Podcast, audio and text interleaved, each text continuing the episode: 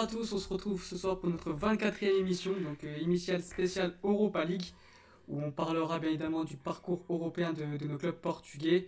Bien évidemment, quand je dis Europa League, je parle aussi bah, de Benfica qui, descend aussi donc, euh, en Europa League après sa troisième place en Ligue des Champions. On parlera aussi de la journée, euh, de, cette journée qui est au, Portugal.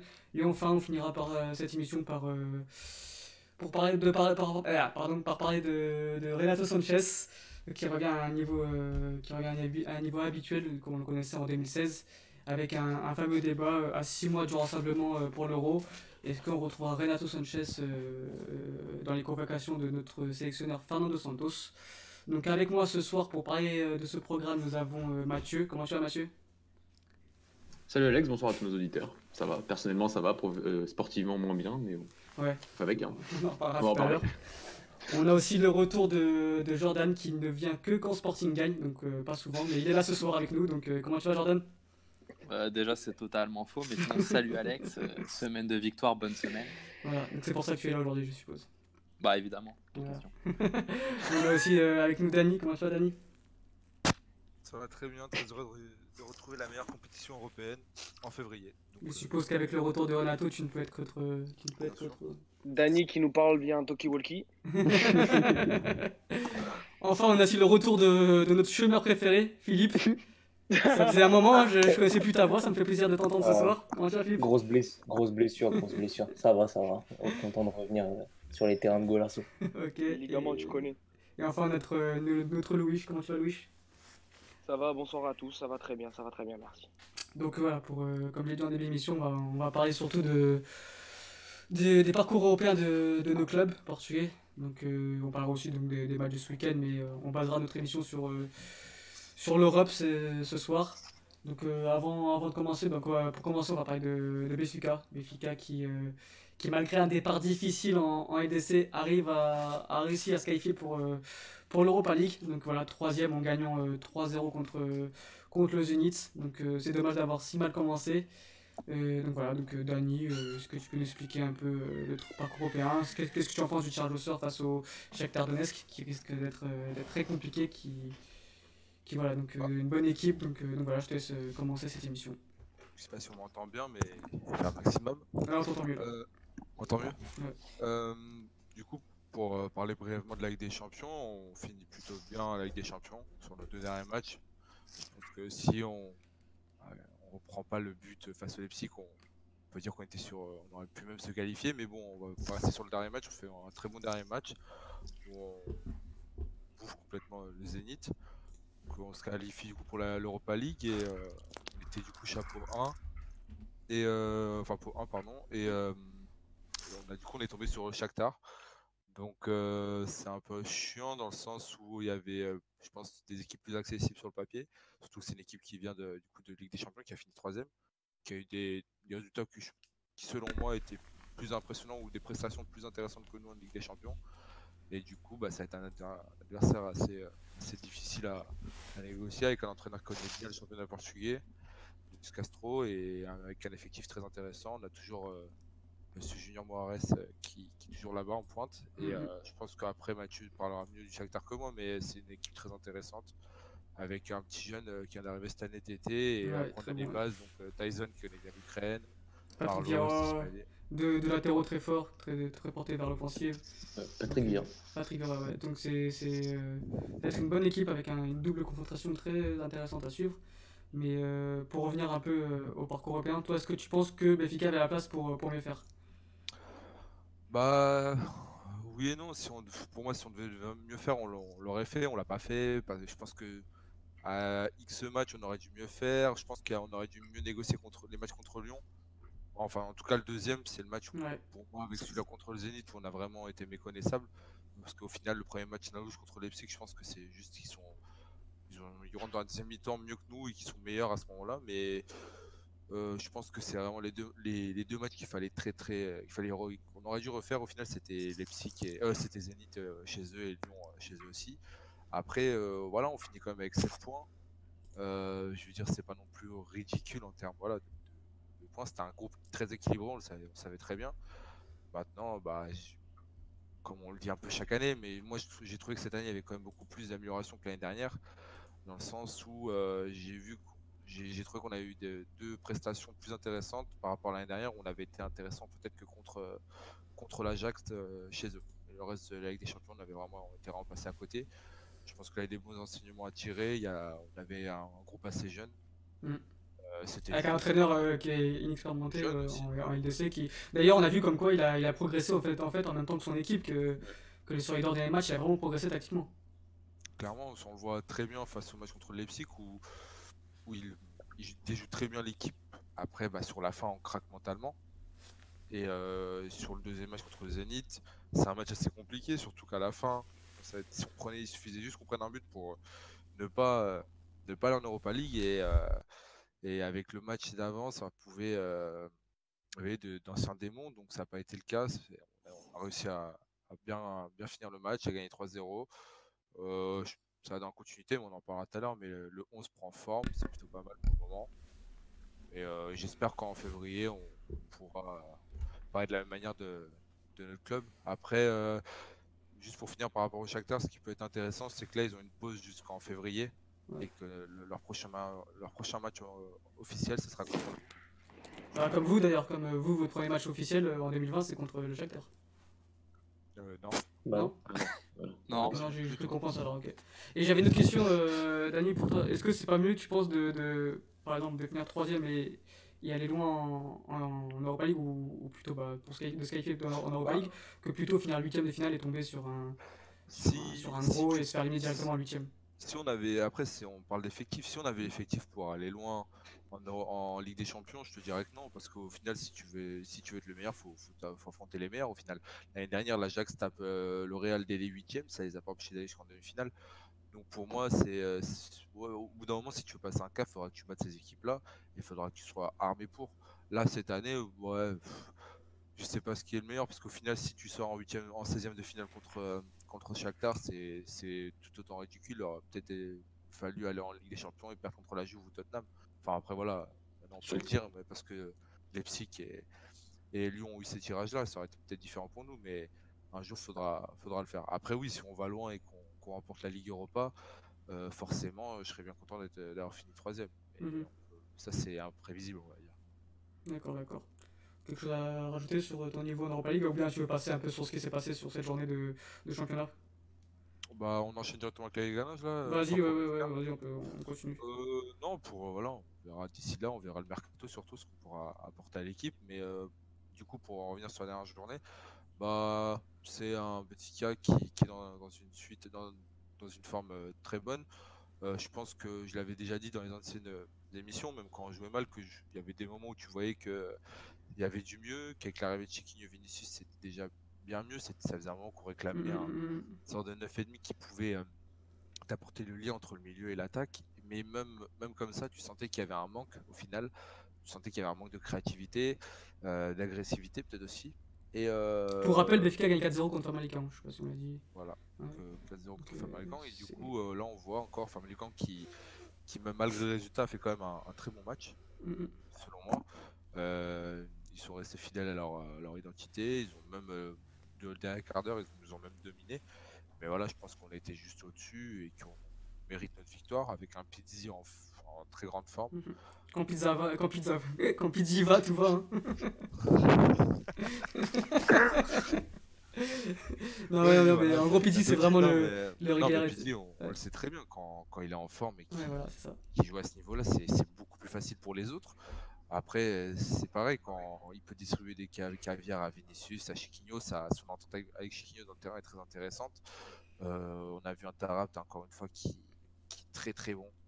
Très très bon. Après, moi, euh, son cas, c'est. Voilà, il est très très bon. Est-ce que ça va durer toute la saison? Je sais pas, parce qu'il a déjà un certain âge et, et pouvoir maintenir ce niveau-là, c'est énorme, sachant que c'est un nouveau poste pour lui. Et je m'attendais jamais à avoir ce mec-là être aussi bon défensivement, surtout. Mmh ah, c'est ce qui est assez choquant, qui lui permet peut-être d'être devant euh, Florentino en ce moment, c'est qu'il apporte une solidité défensive et une créativité dans la relance, dans les transitions qui est euh, très très intéressante.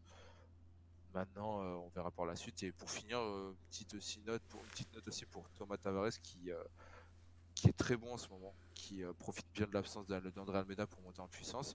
C'est certes c'est un, joueur assez différent, c'est pas dans le registre de Semedo ou Cancelo, des joueurs vifs, très techniques, etc. Moi, il, a même, peut-être me rejoindre ou, pas, il a des airs d'André Almeida dans son volume de jeu, dans le sens où même physiquement, je trouve qu'il a quand même, il est assez imposant, je trouve, parce qu'il n'est pas très rapide et je le trouve plutôt bon même dans l'anticipation, etc. Et, euh, Est-ce que tu dis-moi, ouais. euh, parler aussi de bah, l'absence en ce moment de Florentino qui n'a quasiment plus de temps de jeu grâce à la perte justement de Gabriel et Tarat. Bah, je pense que comme, euh, comme je l'ai dit, euh, c'est dû euh, au fait qu'il nous manquait encore des dynamiques que cherchait que cherchait Bruno Lage parce que pour moi quand tu mets Florentino tu tu mets pas un joueur, tu, tu fais pas ton équipe en mettant un joueur par poste en disant bah voilà il est fort à ce poste-là, je le mets voilà, tu le mets en disant qu'est-ce qu'il apporte à l'équipe, au collectif pour que je puisse jouer de telle façon. Et il se trouve qu'actuellement Florentino n'apporte pas ce que peut apporter mmh. Tarapt en faisant la liaison que ce soit entre l'attaque et la défense, euh, dans le sens où aussi on a un Rafa absent et on voit bien que même si Servi est très bon en ce moment, euh, je très content pour lui, euh, n'apporte pas le, la même, les mêmes dynamiques et que Rafa en attaque. Et donc, du coup, il faut un milieu de terrain peut-être plus offensif. Parce qu'au final. Euh... Surtout Liga Oui, surtout. Mm joue beaucoup contre les blocs bas, même si c'était pas forcément le cas contre, contre Famarican. Euh, il faut quand même il faut quand même que tu changes ça. Et je pense que si déjà tu pars avec un servi à gauche, il te faut peut-être un, joueur à ses côtés qui peut, puisse te provoquer plus de choses. Une, passe, une passe laser entre les lignes. Et je pense que Starapt, il peut le faire. Florentino ne le fait pas encore, même si parfois il peut être intéressant, comme on le disait en off. Mais Florentino contre Sporting, il avait fait quelques percées intéressantes en termes de passe, en termes de vision de jeu. Mais je pense que c'est encore un, un problème chez lui. Je pense qu'il va s'améliorer. Il est encore jeune. Et comme, il, comme le dit Bruno là, c'est pas parce que des fois les joueurs qui sont en dehors de la convocation sont plus proches des titulaires que ceux qui sont, sur le banc. On le voit depuis le mmh. début de saison, tout le monde a du temps de jeu. Euh, on pensait qu'avec l'arrêt des peut-être la, la, fin des, des compétitions européennes, on verrait mmh plutôt Tavares. Bah là, il a, il a beaucoup de temps de jeu. Donc euh, il y aura des blessures, il y aura peut-être des suspensions, il y aura des mauvais, des méformes de certains joueurs et je pense qu'on verra, on verra tout l'effectif qu'on a. Il y a d'ailleurs un retour de blessure qui, qui, va être très bénéfique pour vous, c'est le retour de Rafa. Ouais, après ça va en, février. lointain. Ouais, mais pour, pour, contre le Shakhtar, pardon, ça peut vraiment faire. Euh, comment dire Ça peut être vraiment bénéfique du, du, sens où le Shakhtar a une défense quand même très, très lente. Donc euh, c'est vrai que ce retour-là pour l'Europa League peut être vraiment euh, primordial pour, pour Benfica. Je sais pas ce que tu en penses. Oui, oui totalement. Mais je veux dire, d'ici là, je pense qu'on aura des matchs plus, plus importants qu'on rencontre déjà le, le on rencontre Porto avant, si mhm. je dis pas de bêtises. On aura rencontré Sporting aussi en janvier. Donc euh, il y a des matchs un peu plus importants et son absence ça va peut-être un peu peser. Mais oui, c'est normalement il devrait revenir euh, mi-février, début février, c'est ce qu'on nous dit. Mais bon, des fois avec notre staff médical qui est assez étrange, on peut jamais trop prévoir. Mais oui, si on l'a, ça sera, ça sera vraiment top pour le coup. Moi j'ai une petite remarque, Dani. Tu peux nous dire quoi sur, euh, sur la progression quand même euh, qu'on voit, je trouve, euh, de Thomas Tavares sur le côté? Parce que je trouve bah, que depuis ses premières apparitions, on sent une nette progression, une maturité qui est gagnée au sein du mm. jeu et même défensivement comme je disais, mais peut-être que vu que c'est mon Tokyo-Ki, t'as peut-être pas entendu. Si, si, t'en as parlé, mais je trouve que tu pourrais plus approfondir. Parce qu'on l'a vachement bah, descendu au tout début, tu vois. Tu vois, on l'a vachement descendu au tout début à sa première apparition, apparition pardon on disait qu'il était trop light, etc. Et moi, là, je trouve que il est, sa phase d'apprentissage est, plutôt assez bonne. Bah, pour te répondre, moi, euh, je me mets pas dans le lot des gens qui l'ont critiqué. Euh, oui, oui. Je me mets pas dans cela parce que je me dis que si Bruno Lage décidé de le faire monter et que c'était un choix assumé des août, c'est-à-dire qu'il a décidé de ne pas les recruter et d'aller le chercher, c'est qu'il savait qu'il avait le niveau pour il avait déjà prévu le coup.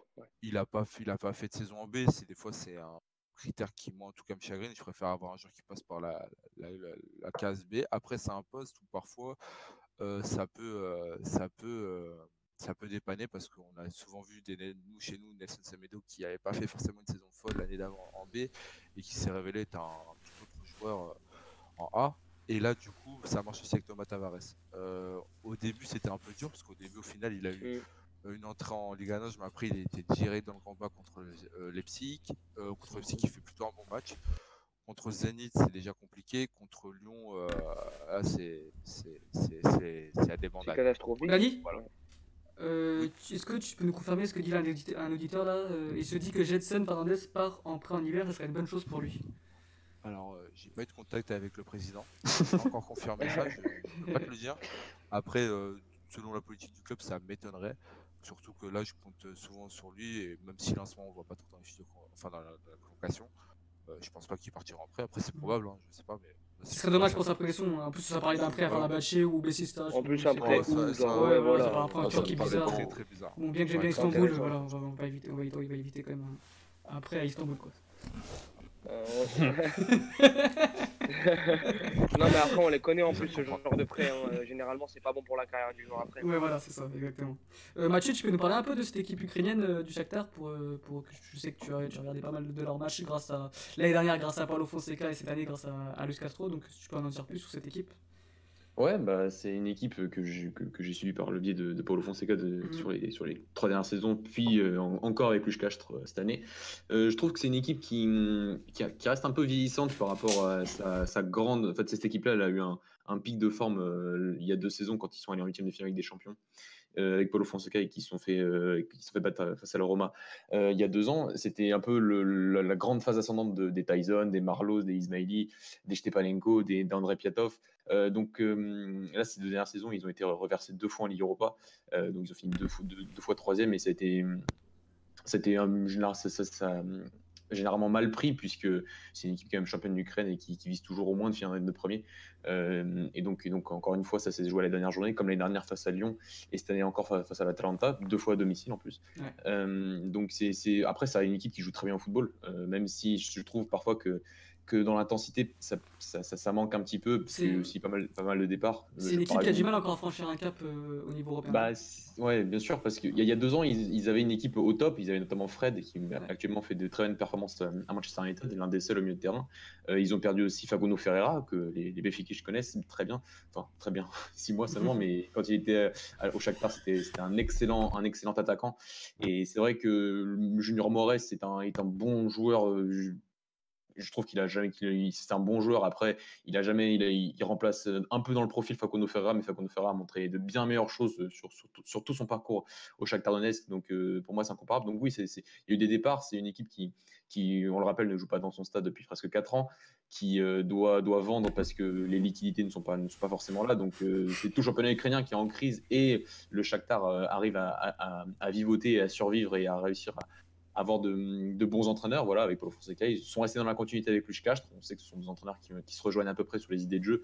Donc euh, il y a une cette volonté dans le projet sportif d'au moins de, produire du, un jeu un jeu agréable. Donc voilà, je pense que ça reste une équipe qui a montré de meilleures choses que Benfica en Ligue des Champions, parce que ça mhm. reste une équipe reversée, euh, qui était dans un groupe tout aussi difficile, voire même, je sais pas, peut-être un peu plus. Il y avait quand même Manchester City, ils sont quand même allés faire un match nul mhm. là-bas. Mhm. Euh, la Talenta, c'est une équipe qui est un peu méconnue, je pense, en France, mais qui est une équipe qui joue un football merveilleux avec ce, avec ce 3-5-2. Euh, et, qui, et qui est une équipe à peu près du même niveau que le Shakhtar et que le 3-0 du, du, dernier match ne reflète pas la physionomie du match, mais ça a été le match décisif et, la Talenta l'a emporté. Et le Dynamo Zagreb est très loin d'être l'équipe qu'on a connue, qui, qui, se faisait tarter par tout le monde lors de la décennie dernière. Je me souviens du 7-1 face à, face à Lyon à l'époque. Donc, euh, non, non, c'est une équipe qui, joue bien mieux au football avec notamment Daniel Olmo, donc on a, on a déjà souvent évoqué ici. Donc, non, c'était. Hein. Voilà, on, les avait vu l'année dernière, donc c'est pas une équipe, c'est loin d'être l'équipe qu'on faible qu'on a vu il y a, quelques années. Donc non, c'était un groupe très difficile, ils ont fini troisième. Euh, voilà, après, ça reste, il y a des joueurs de, de, très grande qualité. Après, je reviens sur ce que tu as dit Alex tout à l'heure sur le, sur le fait qu'ils vont jouer euh, bah, leur premier match officiel de l'année 2020 face à Benfica euh, chez eux à Kharkov. Euh, l'année dernière, ils avaient eu le même constat quand ils, sont, quand ils ont affronté Francfort et physiquement, c'était catastrophique. Donc, donc voilà, quand ils sont en Ligue des Champions, enfin, s'ils ont la chance de, finir en huitième de finale de Ligue des Champions, s'ils ont un peu de chance, bah, ils jouent un match de championnat et après, ils jouent leur premier match de huitième de, finale de Ligue des Champions. Euh, là, c'est pas du tout le cas parce que les 16e de finale d'Europa League sont, sont, beaucoup plus tôt. Donc, euh, donc euh, ça peut être un, vrai avantage du côté de Béfica, surtout que Béfica marche bien. Il n'y a aucune raison que Béfica ne marche pas bien jusqu'au mois de février puisqu'il n'y aura que, de que, du championnat. Donc, donc pour moi, ce sera un match équilibré avec deux équipes qui, seront très fortes. Mais je laisserai quand même. Je pense que Béfica, le fait de recevoir le match à domicile et le, fait de la trêve hivernale du Shakhtar, je pense que Béfica a, largement les moyens, a largement a les moyens de, se qualifier en faisant, en faisant un beau match. et Pour finir, on a aussi, faudra aussi bah, suivre le, mercato de, Benfica. Et on, on, a vu tout à l'heure, Daniel nous a dit tout à l'heure la rumeur Wengel, Wengel, Wengel, je sais pas comment on prononce ça. donc. Euh, donc, euh, donc voilà, c'est Dani, je sais pas ce que tu en penses. Je sais pas si ça bah, apporterait une valeur ajoutée peut-être, mais ça a l'air bouché. J'ai parlé avec un ami à moi et il me disait qu'on. Bah, certes, il a, il a, il a, il a, subi une baisse de, rendement depuis 2-3 euh, ans, depuis la phase où Tuchel est parti. Il me semble mm. qu'il a eu des blessures, si je me souviens. Mm. Et, euh, mais qui m'a quand même dit, bah, il a marqué ce soir d'ailleurs, il m'a quand même dit que c'est quand même un joueur de un très très bon niveau, tout cas pour le championnat portugais, et que ça pouvait être une bonne recrue. Euh, moi je pense qu'on pourra, je pense que s'il vient, ça veut dire qu'il y a un départ. Le plus probable, ça serait fait ça. Je pense que ce qui a pas fait. Ou Samaris, non? Non, Samaris, ça m'étonnerait. Enfin, en tout cas, c'est probable, hein, mais je vois plus fait ça partir, en tout cas, dans le sens où c'est ce qui a été euh, annoncé le plus souvent cet été. Et je pense que ça, lui et Zivkovic, c'est les, départs les plus, euh, les plus probables. D'accord. Et Weigel, ce serait un prêt? Euh, c'est pas, j'ai pas encore eu la source. Moi, de ce que j'ai vu, c'est que en gros, les représentants de sont rentrés en contact avec lui, mais on sait pas encore euh, ce que ça donnerait. Moi, moi je pense que. Ce serait intéressant euh, quand même de, le faire venir. Moi, je, me suis je sais pas, j'ai pas vu son contrat. Je me suis pas dit, si, je me suis, j'ai pas vu s'il était en fin de contrat ou pas, parce que je m'étais dit peut-être qu'il viendrait même en la saison prochaine en fait. Mhm. Parce que le voir arriver en milieu de saison comme ça, surtout que c'est pas un poste où forcément on a besoin de, mhm. de quelqu'un dans l'immédiat, dans le sens où par son registre en fait moi, je le vois plus comme une sorte de Florentino avec euh, plus d'atouts offensifs, même mhm. si c'est limité quand même. Euh, il ne semble pas que ce soit prioritaire. Après, euh, si c'est une bonne opportunité, je pense que. faut la saisir, bien sûr. Voilà. Après, juste un petit truc, j'ai quasiment pas suivi Dortmund cette année, mais j'ai vu qu'il avait pas mal joué défenseur centre. Ouais, il jouait 6 ou défenseur central. Donc, peut-être pour combler un. Euh, non, pas forcément. Enfin, je sais pas, moi j'ai juste vu des feuilles de match, honnêtement, j'ai quasiment pas D'ailleurs, il a d'ailleurs été titulaire ce soir lors d'un gros gros match euh, 3-3 contre Leipzig. Ouais, Donc, je sais pas, peut-être potentiellement euh, combler un futur départ de Ferro, je sais pas, peut-être. Ouais, ça me paraît. Dans le... Dans le sens où je vois mal notre président laisser un joueur clé, euh, enfin maintenant, hein, de, notre temps actuellement, c'est-à-dire depuis euh, l'année dernière. Je vois mal euh, notre président mettre dans l'embarras notre, euh, entraîneur en vendant Ferro qui a une clause quand même de 100 millions et je vois personne venir mettre 100 millions sur lui. le laisser partir là pour la saison prochaine, oui, mais je pense que poste de défenseur, on attend surtout la saison prochaine pour faire monter Morato, potentiellement Pedro Alvaro. Et je pense que ça, c'est vraiment dans le sens où je recherche vraiment en termes de, de milieu, centre, milieu centre, pardon, 6 ce serait vraiment pour ça qu'on irait le chercher, je pense. Enfin, selon moi. D'accord. On, donc on va passer donc à l'équipe suivante. Donc euh, Braga, qui, euh, qui malgré un groupe relevé, euh, s'impose dans la première place du groupe. Donc je tenais personnellement à faciliter cette équipe. Féliciter cette équipe, pardon. ouais, je dis mal ce soir. Mais ouais, donc première place, donc, donc face à des équipes telles que Wolverhampton, Bessistas, et, et, le dernier c'était Bratislava. Donc, euh, donc voilà, donc c'est très fort de la, place de, la part de Braga. Donc euh, Mathieu, toutes mes félicitations. Et donc voilà, donc euh, tirage au sort donc, donc en saison finale qui vous tombez contre les Glasgow Rangers. Hmm. Donc tirage pas, pas compliqué mais pas non plus super facile. Mais vous avez toutes, toutes votre, vos chances. Pardon. Donc, donc voilà Mathieu, donc parle-nous un peu de ton parcours européen. Bah, le parcours européen, il est diamétralement opposé au parcours en championnat. Incroyable d'avoir deux, deux, parcours aussi hein, euh, opposés. C'est-à-dire que Braga a, dépassé son record de points en phase de poule de Ligue Europa. On a, on a eu 14 points. En championnat, on en a 18, sauf qu'il y a quand même 8 matchs d'écart entre les, entre les deux compétitions. Euh, donc oui, en Europe, euh, c'est un, des, une des plus belles phases de poule de l'histoire du club. C'est-à-dire que voilà, tu perds aucun match, c'est jamais arrivé. tu es sur 13 matchs consécutifs sans perdre en Europe. tu es euh, tu es la meilleure attaque de la phase de poule de toutes des poules confondues cette année. Donc c'est vrai que c'est assez euh, choquant de, cette différence entre le championnat et, la Ligue Europa. On va en parler un, petit peu après du championnat parce qu'il y a quand même quelque chose qui s'est passé ce week-end qui, est, assez, qui le match à sa passos. Euh, mais oui, en Ligue Europa, il n'y a pas. Y a pas, y a pas il y, a, y, a, pas mal de choses à dire sur le fait que l'équipe a affronté des, équipes, enfin, a affronté un adversaire très très très difficile qui est, Wolverhampton. Mhm. le match aller s'est joué dans une période un peu plus difficile pour Wolverhampton qui sortait comme nous de cette phase de barrage qui était un petit peu au fond du trou au niveau du classement et donc donc ça a été un peu plus un peu plus un peu plus facile pour, les gagner. Je pense que si on les aurait affrontés aujourd'hui chez eux, je pense qu'on aurait eu beaucoup plus de mal qu'en septembre dernier. Ils sont venus chez nous et on a réussi à réagir après ce 3 C'était une équipe qui avait, largement changé et qui était déjà plus forte. Et, on retrouve le qu'on voit déjà un peu plus en championnat cette saison, qui est allé battre City, donc une équipe qui, est très forte avec Darrell Jiménez, Adama Traoré. Donc le fait de ne pas avoir perdu face à eux, c'est vrai que c'est. C'est plutôt bien, c'est même plutôt très bien, je trouve. Euh, ça, devait être très bien pour la confiance des joueurs. Juste après, il y a eu la, victoire à en championnat. Donc, euh, on s'attendait à qu'il y ait une, vraie dynamique positive euh, grâce à la Ligue Europa. Et au final, on se rend compte que en fait, c'est un peu dur de dissocier à la fois la Ligue Europa qui, est excellente et au final, on se retrouve face à un, adversaire comme les Glasgow Rangers.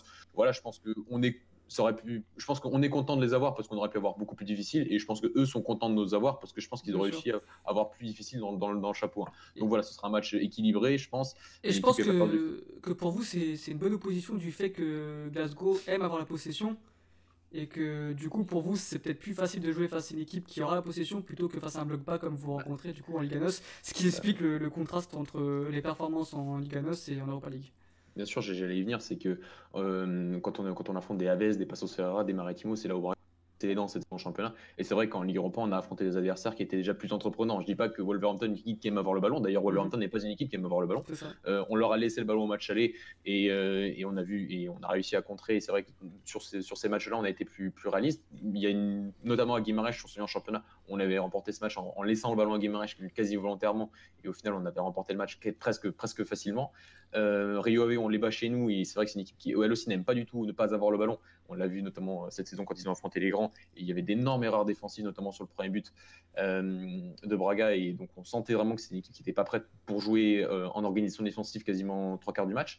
Donc oui, il y a clairement une, dichotomie entre le fait de entre l'Europa League où y a, on a des équipes qui sont plus entreprenantes, euh, comme, comme Wolverhampton, même comme Besiktas, même si c'est une équipe de Besiktas qui est très loin du niveau d'il y a 2-3 ans quand ils, quand ils étaient allés en 8 de finale avec des champions et qu'ils avaient affronté Porto. C'est une équipe qui, est en crise euh, financière et c'est un peu l'image du football turc actuellement. Donc euh, c'était c'était pas le grand Besiktas, mais on a réussi à s'imposer à s'imposer deux fois. Mais c'était aussi une équipe qui, avait des qui avait des atouts, qui, a, qui, essayait de faire des choses avec le ballon, qui n'était pas en bloc bas. Et donc oui, clairement, il y, a une vraie différence entre un Braga qui joue des adversaires qui veulent, qui veulent se mettre euh, au niveau et, aux mêmes ambitions au niveau du jeu, et d'autres adversaires qui, eux, ont, au, Portugal en tout cas, ont bien compris que si on, laisse le ballon à Braga, à un moment, ça, c'est très compliqué de, prendre un but parce que voilà, c'est assez incroyable le, manque d'efficacité. Je, pense qu'on va remodir là-dessus, mais ce, ce, qui se passe actuellement à Braga en championnat. C'est ce qui est assez étonnant, c'est que vous avez quasiment le même nombre de points, ou 4 points en moins du coup, euh, ou en Europa League vous avez 14 points, et en Ligue 1, vous avez 18 points. C'est ce qui explique vraiment du coup cette, euh, cette différence entre, entre les deux compétitions. Mmh. Ouais, c'est limite choquant. En championnat, je crois qu'on a, on est on est on est 15 buts et je crois qu'on a autant de buts en Ligue Europa. C'est ça. Voilà, c'est ça. C'est vrai qu'après, voilà, l'histoire de, récente du, Sporting Club de Braga, c'est la Ligue Europa, c'est l'Europe. Euh, on a fini il y a deux ans en premier notre poule aussi, avec une, qui était une poule très relevée avec euh, Offenheim, Ludo Goretz et, et l'Istanbul Basaksehir que le Sporting va affronter. Euh, il, y a il, y a, il y a quatre ans avec Paul Fonseca, on était aussi fini, on, avait aussi fini premier, donc avec un groupe avec l'OM. Donc c'était voilà, c'est Braga aime l'Europe, aime jouer l'Europe, donc ça, j'ai envie de dire, c'est culturel. Je, ne sais pas si dans le club, il y a une motivation particulière vis-à-vis de, vis -vis de cette compétition. Cette année en championnat, c'est vrai que c'est autre chose. C'est compliqué, euh, quelque chose d'autre à ajouter? Bah, Si on. Rapidement sur le match face à Pastos. Vas-y, ouais. du match face à Pastos. Ouais, parce que c'est toujours la même chose et ça commence. Euh, enfin, quand c'est une fois, je, je pense que j'ai je fais partie de ceux qui ont quand même bien défendu Ricardo Sapinto depuis le début de la, saison. Depuis le début de la mhm. saison. Donc euh, voilà, j'ai essayé de lui trouver des circonstances atteignantes euh, qui parfois étaient vraiment des circonstances atteignantes, mais quand ça arrive une fois, deux fois, d'accord, quand ça arrive euh, sept fois, huit fois cette saison, on a, voilà, c'est mhm. bien problématique. ça fait quand même 12 points de retard par rapport au, même stade la, la saison dernière. Donc ah la 14e journée, Braga avait 12 points de plus quand même. Braga était troisième du championnat. Donc donc, euh, donc oui, quand euh, à un moment, quand euh, tu, tu, manques d'efficacité sur un, deux matchs, trois matchs, d'accord, quand ça fait voilà, 7, 8 matchs, c'est-à-dire qu'on peut parler de matchs face à Setúbal, Boavista, Passos, Aves, Famalicão, on s'en souvient. et Maritimo, on parle quand même de 7 matchs, donc ça, fait, ça fait beaucoup trop. Et donc, oui, c'est clairement c'est clairement dû à un manque d'efficacité. C'est clairement dû à. Mais quand, c'est tout le temps le manque d'efficacité, c'est qu'il y a un problème. là, on peut parler aussi du problème de l'avant-centre parce que, parce que ça peut se poser la question de savoir si Poigno est, véritablement fait pour jouer seul devant. Et il y a plus de plus en plus de doutes, même s'il a marqué 12 buts depuis le début de la saison, ce qui est, ce qui est, ce qui est honorable, euh, il y a de plus en plus de doutes par rapport au fait qu'il soit capable de mener l'attaque du, Sporting Club de Braga tout seul. Euh, il y a une défense centrale qui est catastrophique, il faut le dire, c'est catastrophique depuis le, depuis le blessure de Raúl Silva, qui d'ailleurs est revenu à la compétition en U23. Euh, c'est catastrophique, c'est-à-dire que Bruno Viana est un très bon défenseur central, mais c'est un suiveur, c'est-à-dire qu'il a besoin de quelqu'un de, hmm. de, fort à côté de lui. Pablo, lui, c'est pas, pas rassurant. Eh c'est pas du tout c'est même catastrophique c'est même... le but que vous prenez. En Bien sûr, j'allais y venir. Voilà, c'est ça. C'est Passos euh, n'était pas venu juste pour défendre sur ce match-là. C'est-à-dire que c'est une équipe qui a un entraîneur qui est un très bon entraîneur, je trouve, qui est, qui Pep, qui a fait du très bon travail à Tondero mm, et mm. qui vraiment a organisé son équipe de façon défensive, certes, parce qu'il savait très bien qu'à Braga il n'aurait pas le ballon, mais il, il, il, a préparé son organisation défensive en fonction aussi de sa possible transition offensive. Et sa transition offensive, voilà, ça a été trouvé Douglas Tank, l'avancement de haut but. Et le problème, c'est que de haut but, bah, il a pris tous les ballons. Quoi. Et ça, c'est totalement anormal quand tu as quand tu as le Sporting de Braga que tu as des défenseurs centraux qui sont pas capables sont pas capables de faire une faute, qui sont pas capables de, gagner les duels à ce niveau-là. Et donc oui, on prend le but. Il y a peut-être une petite faute au début, mais ça c'est des trucs subjectifs et, et moi je je veux parler de l'objectivité. L'objectivité, c'est de se dire qu'on a une défense centrale qui est pas bonne et qui, se fait un peu manger par tous les avançants qu'elle affronte, notamment à Bratislava jeudi dernier avec André Sporar, qui est, est un, est est bon espoir à l'époque, qui a un peu régressé, mais qui est, est toujours un très bon joueur.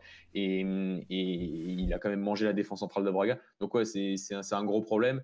Euh, donc, voilà, l'efficacité, l'avant-centre, euh, la défense centrale. Les problèmes, c'est que quand ça se répète euh, très souvent, bah, on est déjà au mois de décembre. On est un Braga qui fait le pire début de championnat de, de l'Ar Salvador, c'est-à-dire depuis 2003, qui a 12 points de moins que la saison dernière. Donc oui, en championnat, c'est catastrophique. Et, là, on rentre dans une semaine cruciale. On va peut-être voilà, en venir sur le match de Benfica de demain. On a un match de Coupe de la Ligue euh, dimanche prochain. Donc euh, j'ai toujours dit que Sapinto ne serait pas viré euh, si les objectifs étaient toujours là, c'est-à-dire que Braga était toujours dans toutes les compétitions, en tout cas pouvait encore jouer toutes les compétitions. S'il y a deux éliminations en Coupe cette semaine, je pense que ça pourra devenir très, son avenir pourra devenir très très compliqué. Et, surtout que maintenant au Portugal, il y a une, trêve, c'est-à-dire qu'on a deux semaines de, trêve au Portugal euh, à Noël. Donc, euh, donc là, ça peut laisser aussi présager de. En tout cas, s'il y a des mauvais résultats cette semaine, ça peut présager rien de bon pour, pour l'entraîneur de Braga. Moi, j'ai une question, Mathieu. Euh, vas-y, Denis, vas-y. Vas-y, j'en ai deux, moi. C'est un peu plus long. Bah alors, vas-y, j'y vais vite. tu verrais qui s'il est sur la sellette et qu'il peut venir, venir à bah, partir, pardon? Bah, il n'y a, pas beaucoup de monde. Hein, en ce moment, il n'y a, a, pas grand monde. Euh, non, non, il n'y a vraiment pas grand monde en ce moment. donc c'est pour ça que, que, que j'ai un peu de doute. Je pense que le fait d'avoir fait Ruben Amorim euh, cette année, c'était déjà dans cette optique-là de penser à une possible, mais pas tout de suite, parce que Ruben Amorim en fait ne peut pas entraîner en première division. Euh, il ne peut pas entraîner en deuxième division. D'ailleurs, c'est pour ça qu'il est resté euh, en troisième division cette année, parce qu'il avait fait monter le Casapi l'année dernière et il n'a pas pu entraîner le Casapi en deuxième division parce qu'il n'avait absolument pas les diplômes, donc là il pouvait absolument pas être sur le banc. Donc c'est pour ça qu'il est, qu'il est venu à Braga en troisième division, en tout cas en équipe B, pour continuer sa progression. Donc, euh, donc euh, je pense que prendre un mec comme Renan Amorim, qui pour moi est un, est un futur, euh, un futur excellent entraîneur par son discours et parce qu'il met en place actuellement à Braga et ce qu'il a mis en place l'année dernière, mais c'était plus dans une optique un peu comme Abel à l'époque, qui a été resté deux ans et demi en équipe B, qui, avait, qui s'était très bien formé. On espérait déjà que l'équipe B soit en, retourne en deuxième division l'année prochaine. Donc, donc le le, le, cas Robin Amorim, en tout cas, n'est pas possible, tout simplement parce qu'il n'a pas eu de diplôme. Et après, le, un, possible, un possible remplaçant, ça va être, ouais, très compliqué parce que, comme en juillet dernier, il n'y a, a, pas de profil libre actuellement qui semble matcher avec, euh, avec. Mathieu euh, c'est un peu compliqué. Oui. Euh, est-ce que tu penses qu'il y a peu un problème de concurrence Et je pense que tu vois très bien là où je veux en venir. Bien sûr. Euh, ah, j'ai oublié ce point, merci de m'avoir fait rappeler. Ouais, clairement, clairement, il y a un problème de concurrence. Euh, tout à l'heure, j'ai écouté une émission qui, qui, une émission qui parle de Braga, euh, Radio Antenmin, qui, qui, parlait, qui parlait de ça et qui disait que c'est incroyable que face à Bratislava, tu as mis des sortes de second couteau, si on peut dire ça comme ça. Tu as mis un, un qui n'avait pas joué depuis longtemps, qui a été excellent à Bratislava que tu as mis un Trinkan qui a été excellent à Bratislava, qui a marqué son premier but sous les couleurs du Sporting Club de Braga. Donc, ça a été un, très beau moment personnel de le voir enfin marquer en pro. Euh, tu as eu aussi Refonte, qui est un. qui, j'ai toujours trouvé que c'était un bon joueur, mais voilà, c'est un peu le même profil que Poligno. C'est un joueur qui préfère participer au jeu que vraiment être un, être un, vrai, être un, vrai, buteur. Et c'est un joueur qui n'a pas des stats extraordinaires tout au long de sa carrière, mais qui, a fait des belles saisons, surtout à Braga quand il était il y a deux ans. Donc, euh, donc ouais, tu as des joueurs qui ont fait, qui ont fait des, ces trois joueurs-là, même le, petit Agbo, qui, est un joueur qui est arrivé au dernier jour du mercato, qui a remplacé Paligne, a très très bien remplacé Paligne. Il a peut-être même un petit peu meilleur même dans sa qualité de relance, donc euh, donc euh, c'était une bonne recrue. Et au final, c'est vrai qu'il y avait un peu de, stupéfaction en se disant, on est quand même ces joueurs-là, en fait, on, gagné à Bratislava et au final se sont retrouvés de nouveau sur le banc face à Passos et tu as encore perdu Passos après avoir perdu Aves il y a une semaine. Donc oui, il y a un problème de. Je pense que oui, ça peut, ça peut gérer de la frustration. Autant au début de saison, quand il y avait des dynamiques et qu'il y avait une équipe qui était un petit peu dans le doute après le début de saison très chargé et les défaites face au Sporting et face à Benfica, ça pouvait se comprendre. Aujourd'hui, on est en décembre et on ressent aussi un peu la charge physique sur certains joueurs, notamment Ricardo Horta. Donc, euh, donc ouais, bien sûr que je suis tout à fait d'accord avec toi qu'il y a un problème de, turnover à Braga en ce moment. Et Mathieu, j'ai aussi euh, deux remarques. Enfin, la première, c'est tu, tu trouves pas que Diego Souza manque énormément? Dans le ah, sens où quand je regarde, euh, je regarde pas souvent vos matchs pour le coup, mais j'avais vu Maritimo et là sur le match j'ai regardé un long résumé. Je trouve que vous avez les occasions, vous avez les ah opportunités. je trouve que, je vais me le dire, hein, en termes de construction de jeu et tout, je trouve que c'est meilleur que, bah, par exemple, que j'ai Porto joue plus ou moins bien, mais je trouve qu'en termes de construction et tout, vous êtes beaucoup plus intéressant. Donc au final, c'est dans le dernier geste mmh qu'il y a un manque de réussite et que je me dis qu'en fait, c'est juste au terme de, qualité de joueur, en fait, parce qu'au final, je pense que Diego Souza, il a, il a ces ballons-là, je pense qu'il les met. Et est-ce que tu penses pas, du coup, ma deuxième question, qu'il faudrait euh, recruter en janvier? Et si oui, tu penses que qui pourrait venir à ce poste-là? Ah, Pour trouver un, avant-centre du niveau de Diego Souza, j'ai pas. Déjà, l'opportunité Diego Souza à l'époque était un peu un miracle parce qu'il avait eu des affaires à Maritimo. Donc, euh, un, un joueur de ce niveau qui, à l'époque, déjà avait failli signer à Béfica, il me semble. Donc, c'était un, en 2016, je crois. Donc c'était une opportunité à l'époque et ça s'est révélé être un, gros coup l'année dernière avec sa saison à, 23 buts, toutes compétitions confondues. Bien sûr qu'un joueur comme Diego Souza euh, manque à Braga parce que c'est un pur finisseur. C'est un mec qui, qui, ressent la surface de réparation beaucoup plus que Poligno. Et, et Poligno, limite, préfère jouer à, côté de Diego Souza, préférait jouer à côté de Diego Souza parce que c'est un joueur qui, qui, préfère participer au jeu et un Diego Souza qui préfère être dans la surface, même s'il a des très bonnes qualités de haut but, mais, mais c'est pas le, du tout le même style de joueur. Donc oui, je suis tout à fait d'accord avec toi. Il manque, il manque un finisseur à Braga. Euh, si on prend des données, euh, des expected goals, qu'on aime bien les prendre avec Jordan, euh, voilà, Braga est sur un écart de 7,3 expected goals par rapport à, sur toute la saison. Donc c'est une preuve de sous-performance assez incroyable au niveau de l'efficacité et c'est pas tout le temps bien évidemment de la chance. C'est bien sûr qu'il manque un, un joueur avec un vrai instinct de buteur. On a un Ricardo Horta et un Poligno qui sont déjà à 12 buts, toutes compétitions confondues. C'est plutôt pas mal. Après, c'est beaucoup de buts en Europe, euh, donc c'est aussi bien, mais en championnat, c'est beaucoup moins bien. Et donc, oui, c'est clairement dû au fait qu'il manque un, vrai buteur. Et euh, il y a des rumeurs qui, en tout cas en interne, qui, disent que oui, Braga rechercherait un, buteur et pour peut-être le mercato d'hiver et un, défenseur central parce que l'arrivée de Wallace en défense centrale qui, est prêté par la Lazio n'a pas, n'a pas du tout. Tu aurais des idées, toi? En, attaquant mhm. Non, là, j'ai pas, j'ai pas franchement d'idée. Et en équipe B, il n'y a rien en équipe B, il y en a un, mais le problème, c'est que je pense qu'il, je pense qu'il conviendra pas au fait juste par son, son statut. C'est ça, il s'appelle Gonzalo Gregorio. C'est peut-être le meilleur buteur, je crois, portugais sur les deux dernières saisons, parce qu'en fait, si tu prends le championnat de Détroit, en fait, je crois qu'il a marqué, il a plus de 30 buts euh, depuis, depuis, depuis la saison dernière. S'il était euh, avec euh, Ruben Amorim euh, au Casapi l'année dernière, il avait été, il avait été extraordinaire. C'est un joueur qui a Braga fait la différence en équipe B et c'est pour ça que Braga l'a pris parce que c'est un, incroyable buteur de division inférieure. Et voilà, c'est un buteur de division inférieure, donc il n'a jamais joué en première division. Donc c'est un joueur qui déjà est plus un instinct de buteur que, que, Paulinho. Enfin, après, il faudrait le voir à ce niveau-là. Je peux, peux pas vraiment dire, mais en équipe B, il n'y a qu'un seul avant-sens qui, et je sais pas du tout s'il a le niveau pour jouer en équipe A. D'accord, d'accord. Et en défense, non En défense, non, j'ai pas de nom. Euh, là, il n'y a, pas de nom qui a filtré. Je sais qu'il. Voilà, il... Déjà, en fin de mercato, il y avait le Wallace qui était central. Donc, c'était censé pallier ce, ce, manque en défense centrale. Au final, bah, il est tout le temps blessé. Donc, euh, ça pallie pas grand-chose. Raoul Silva devrait, est, en train de revenir. Mais est-ce que, est que, ah, il a eu quand même une grave blessure. Donc, pas sûr qu'il qu'il revienne euh, tout de suite à son meilleur niveau. Pas sûr qu'il revienne du tout à son, à son meilleur niveau. Il a déjà 30 ans. Et sinon, non, il n'y a, pas de, a, pas de, a pas de nom qui ont filtré. D'accord. Donc euh, on peut passer, je pense, à euh, l'équipe suivante. Si ça dérange personne, si quelque chose avec ah On a été très long même. D'accord. Donc euh, on va passer donc à Porto.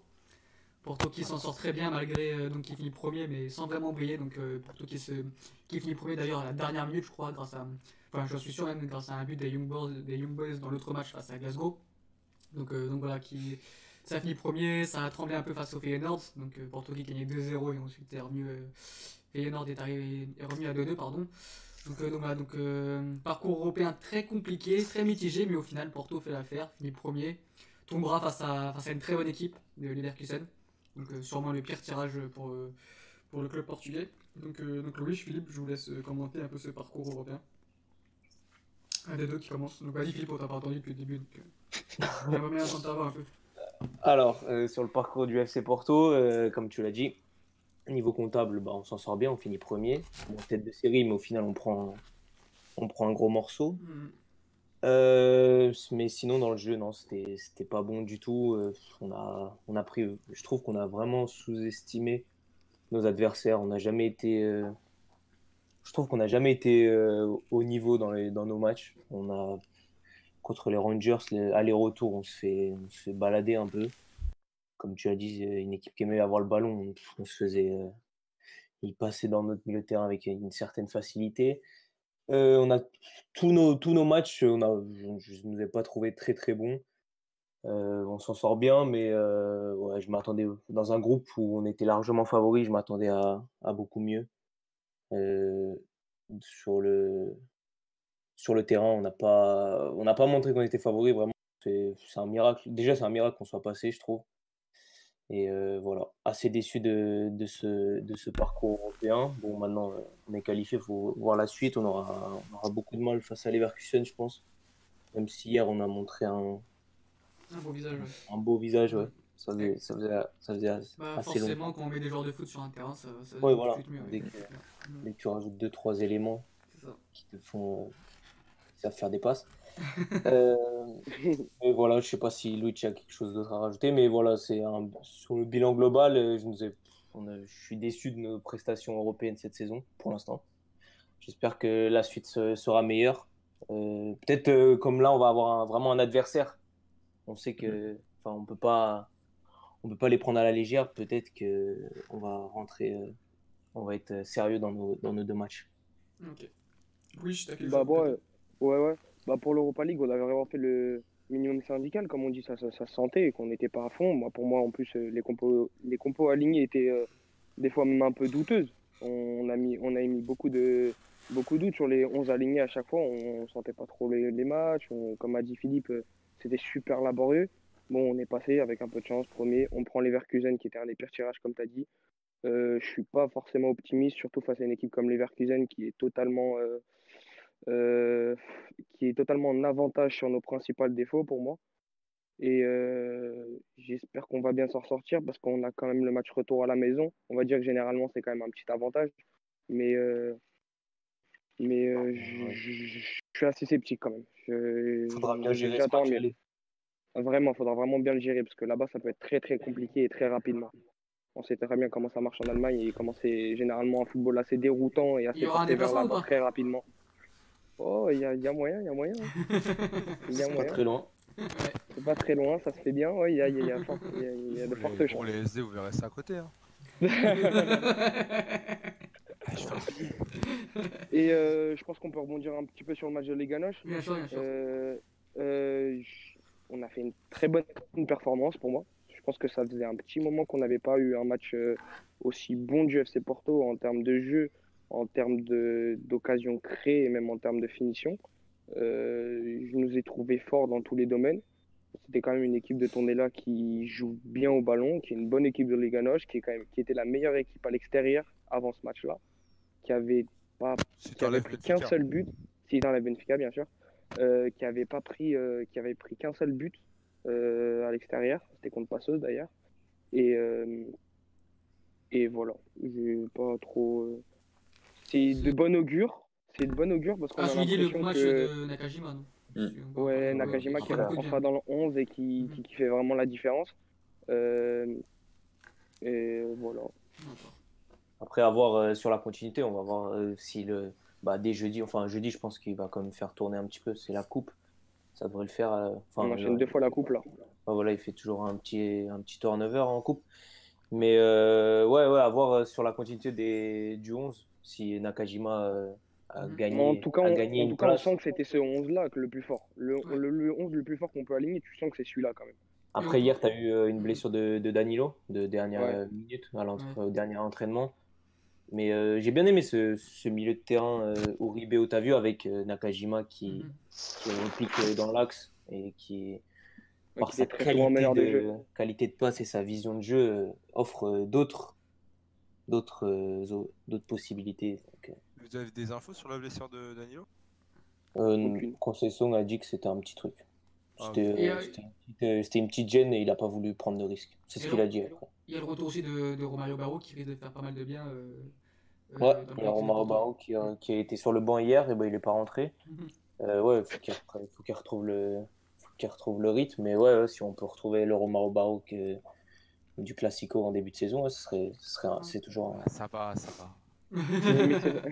mais c'est vrai que ces blessures et, ses blessures, etc.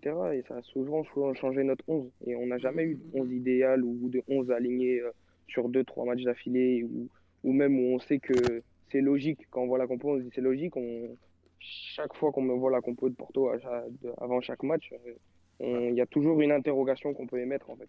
Je ne sais pas si tu es d'accord avec moi, mais c'est souvent à cause des, des problèmes de blessures ou bien des anniversaires, quoi. C'est souvent ça.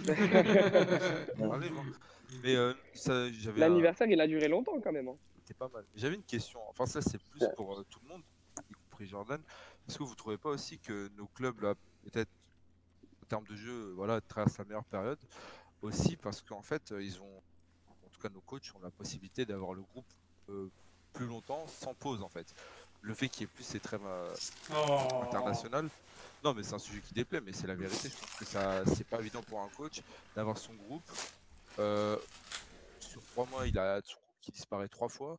Euh, de faire avec les jeunes, d'avoir le groupe qui revient, des blessures et tout. Je pense que c'était pas évident et que là, on, dans la période, c'est peut-être plus simple aussi pour les coachs de euh, mettre en place des choses. Enfin, de moi, c'est mon avis. Je sais pas si, ce que vous en pensez, mais euh, peut-être, je pense que ça peut être une coïncidence. Ça sûrement peut-être une coïncidence. Ça peut jouer, ouais. ça peut jouer. Je pourrais pas te dire. Je suis pas avec. Euh, Nous, ça, ça peut jouer, mais... mais là, généralement, la période de décembre, quand même, les joueurs ils commencent à faire froid, il va y avoir la trêve.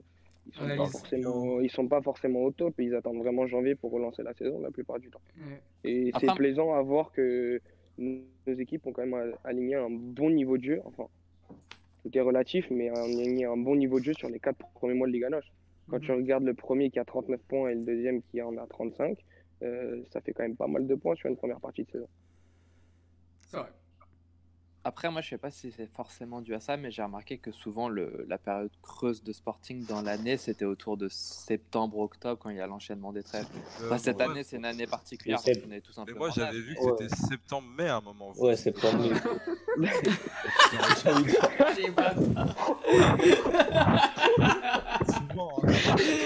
Allez, bâtard. Après, j'ai entendu Mathieu rigoler, mais. Euh... je suis désolé, c'est très drôle. ah non, mais je suis régulier. Jordan, toute sa vie, c'est des années de transition. Et il y a aussi un truc, aussi un truc qui peut être embêtant pour Sporting et Braga, enfin surtout pour Braga, parce que je pense que Sporting va en profiter, c'est que l'année prochaine, il y a le retour de la, du coup de la troisième place qui permet d'être au barrage de Ligue des Champions. tout ça grâce à nous et on va pas en profiter. Hein. Euh, et, je pense que ça peut être intéressant pour Sporting et de les revoir peut-être l'année prochaine et, peut-être qu'ils vont finir premier, qu'ils vont, nous faire gagner des points quand on fera après ça, pour le coup, ça va complètement changer la physionomie de la saison. Et par, par exemple, à Sapinto, si on était l'année prochaine, il serait déjà viré, je pense, avec la troisième place. Euh, ah, je, pense aussi, clairement. Clairement, parce que enfin, les enjeux vont être complètement différents. Là, disons, la saison de Sporting et la saison de Braga, elle est finie euh, en championnat ou plus ou moins finie. L'objectif, ça va être de de se qualifier pour la prochaine Europa League. Donc, tu es qualifié en étant troisième ou quatrième, voire cinquième selon, euh, selon le vainqueur et le finaliste de, la tasse. Et tout le reste, c'est du entre guillemets prestige ou plutôt du, de la non-honte, dirais-je. Et euh, alors que la saison prochaine, euh, clairement, notre saison ne sera pas finie en, en novembre, quoi. peu mhm. importe ce qui se passe. Moi, je voulais vous poser une question justement par rapport à cette troisième place qui deviendrait qualificative pour la LDC. Est-ce que vous penserez que ça pourrait rehausser notre niveau de notre niveau de jeu, tout simplement au niveau du championnat, mais au niveau européen? Parce qu'on se rappelle que quand on avait les trois trois clubs en LDC, généralement, euh, notre championnat était plutôt bien et nos équipes jouaient plutôt, je pense que... Bah, déjà, déjà plutôt, plutôt, bien. et, ça pourrait, d'argent et ça pourrait rehausser euh, les objectifs de nos, financiers de nos, de nos clubs respectifs. Mhm. Ouais, non, parce que ce qui s'est passé la dernière fois, en fait, c'est que tous les clubs portugais, enfin les, tous les clubs, plutôt les trois gros, pas forcément Braga, avaient décidé de caler leur budget sur une qualif en Ligue des Champions. Mm. Sauf que bah, ce qui s'est passé, c'est qu'on est passé de 3 à 2 qualifs en Ligue des Champions et bah, il n'y avait plus la place pour trois gros clubs au Portugal. C'est bête, c'est comme ça. Et donc à partir du moment où le club, euh, comment dire, décide de baser son, son, budget sur ça, ça peut vite foutre la merde. Après, je pense que Sporting a retenu la leçon et même les deux autres. À l'heure actuelle, c'est beaucoup trop risqué pour un club portugais de, de miser son budget sur ça. Donc après, peut-être qu'ils feront, peut-être qu'ils feront pas, mais. Ce qu'il faut voir aussi, c'est les projets en cours. Tu as Béfica qui, mine de rien, un très beau projet avec la formation. Porto, je pense que c'est la dernière année de concession qui, je pense, l'année prochaine va aussi plus se projeter avec la formation. Tu as Braga qui, mine, bah, qui est tout le temps régulier, bah, même si c'est pas non plus des performances instances en championnat, a toujours un, projet intéressant. Tu as Guimarães qui a un très bon projet, enfin Malikan qui, qui est aussi un, bon projet. Il y aura de plus en plus J'ai l'impression que les clubs portugais travaillent de mieux en mieux, notamment au niveau de la formation. Il y a de plus en plus de beaux projets, comme tu dis, Dani, et ça peut être rassurant euh, euh, pour le futur.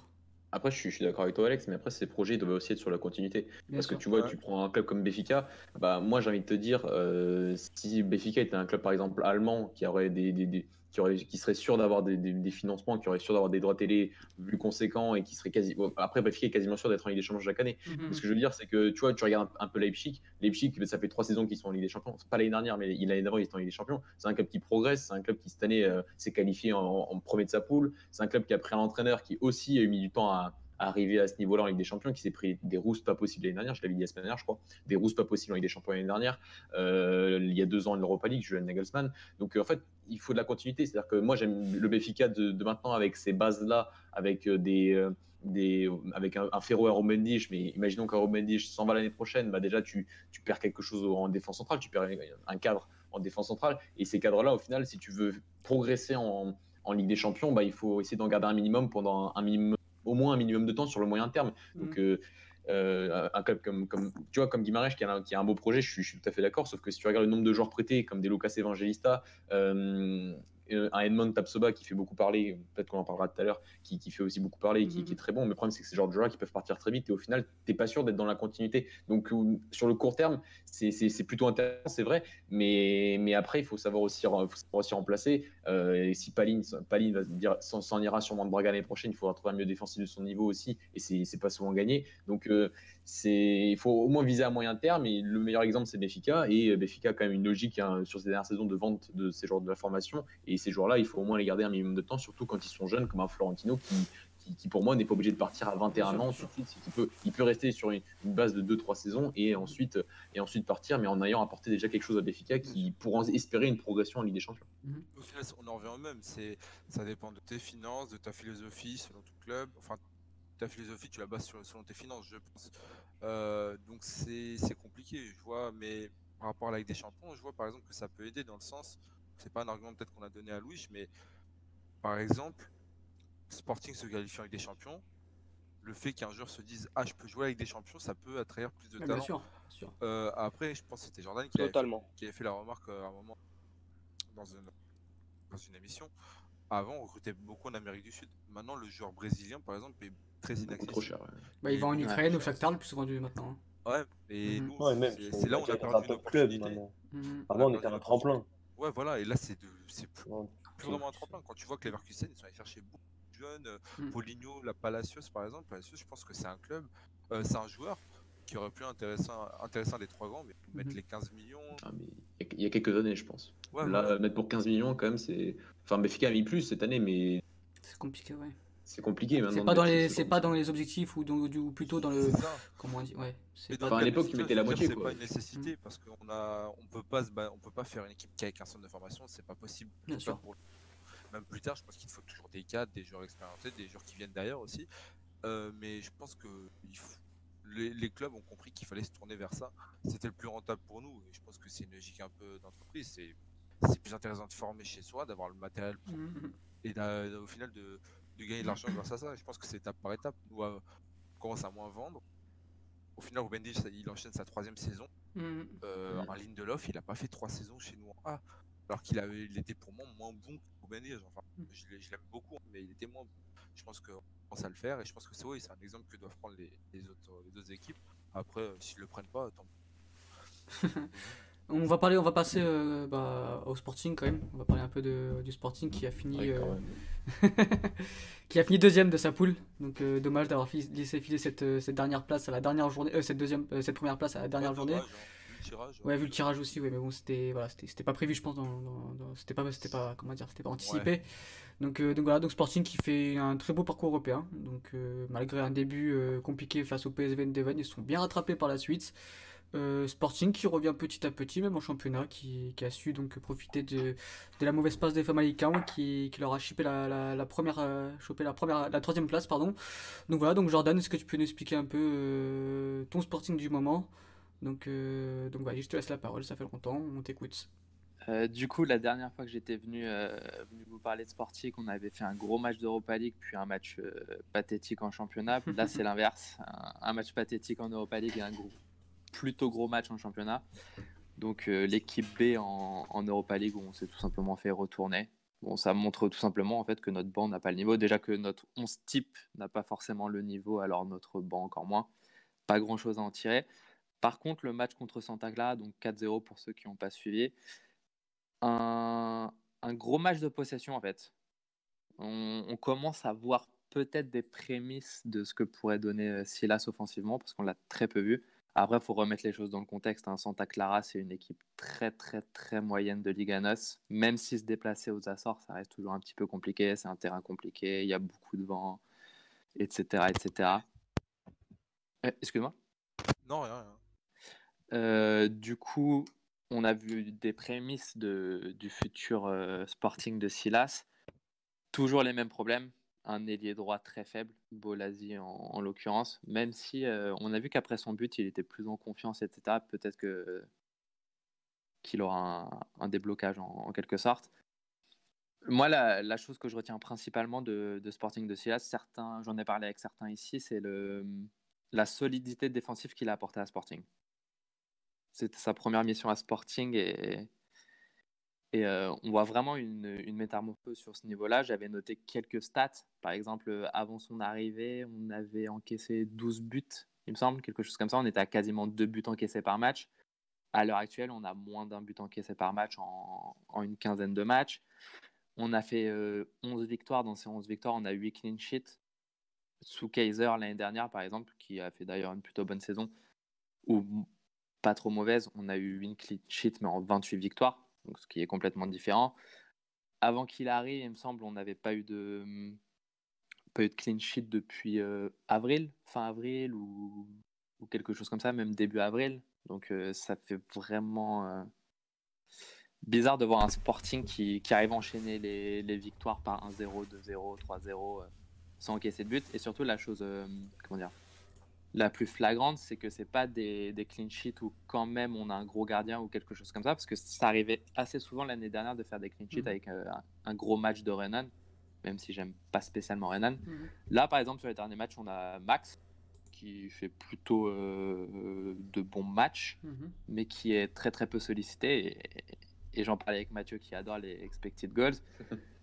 sur les derniers matchs, en moyenne, on a 0,3, 0,4, voire 0,5 d'expected goal euh, adverse, ce qui n'arrivait jamais avant. Est-ce que vous pouvez expliquer un peu ce que c'est un expected goal euh, pour les nos auditeurs?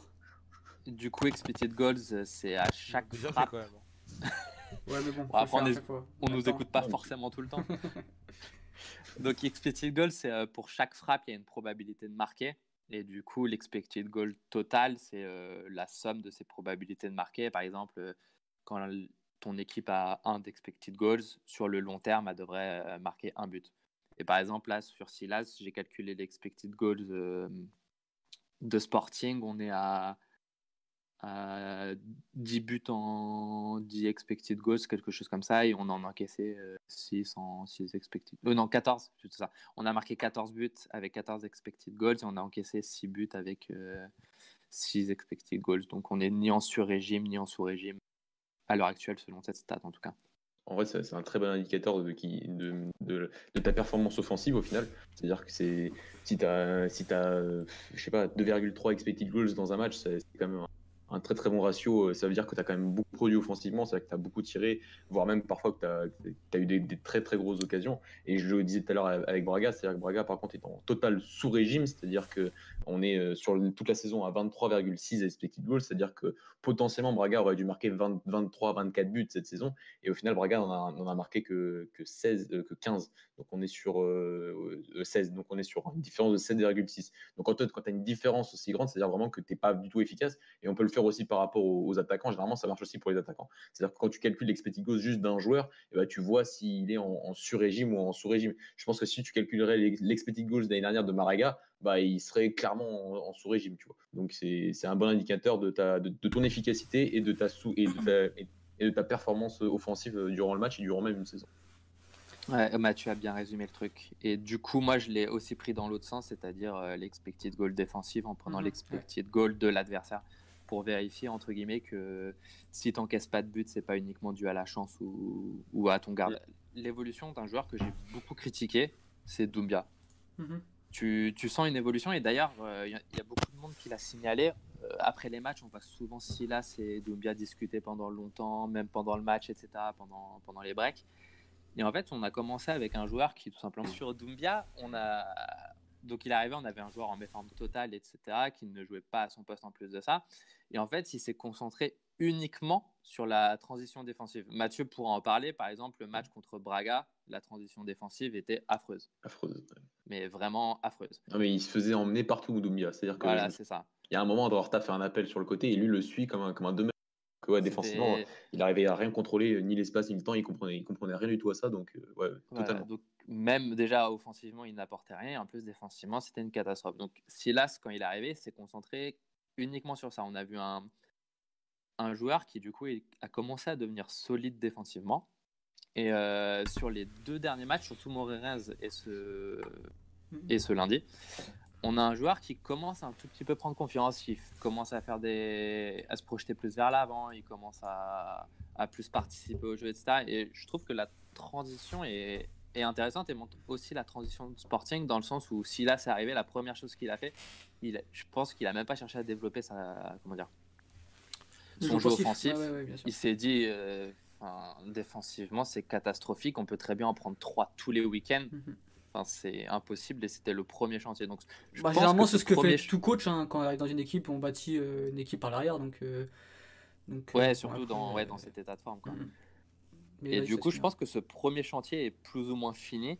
Et là, on va avoir affaire au deuxième chantier qui sera encore beaucoup plus compliqué à mon sens. Parce que produire un vrai jeu offensif avec ce Sporting et ses joueurs, c'est pas forcément facile. Mais j'attends de voir. Il y a, le dernier truc que je voulais relever, c'était l'importance de Jérémy Mathieu, qui est pour moi le joueur le plus important avec Bruno Fernandez. Mais vraiment, pour moi, il y a mhm. deux joueurs. Il y a Bruno Fernandez, puis Jérémy Mathieu, puis le reste qui a des années-lumière.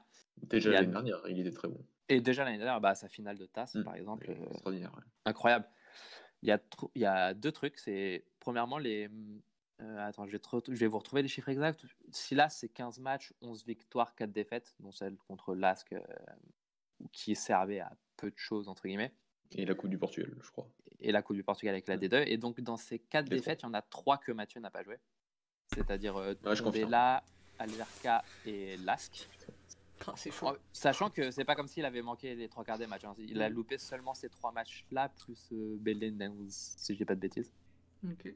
Voilà, donc euh, son pourcentage de victoire C'est une stat assez forte quand même. Hein. C'est une stat très très forte. Et donc, non seulement euh, Défensivement, on le voit direct. C'est notre patron défensif. Coates, sans lui, est complètement perdu. C'est une catastrophe. Et en plus. voilà. Et en plus de ça, c'est offensivement, l'apport de Mathieu est monstrueux. Parce que, et c'est aussi lié en fait à la situation de Doubia, tout simplement. C'est que Mathieu prend des responsabilités offensives. Pour un défenseur centre, j'ai rarement vu ça, et encore plus au Portugal. Honnêtement, j'ai pas souvenir d'un défenseur qui participe autant au jeu que, que, Mathieu au Portugal. On sait que Ferro a une très très bonne relance, il n'y a pas de souci là-dessus. Le, Raul Silva, saison 2017-2018. c'est un, peu le même style. David Luiz. C'est que ah, David Luiz. Ouais, David Luiz, j'avoue. C'est ah, pas parti signé.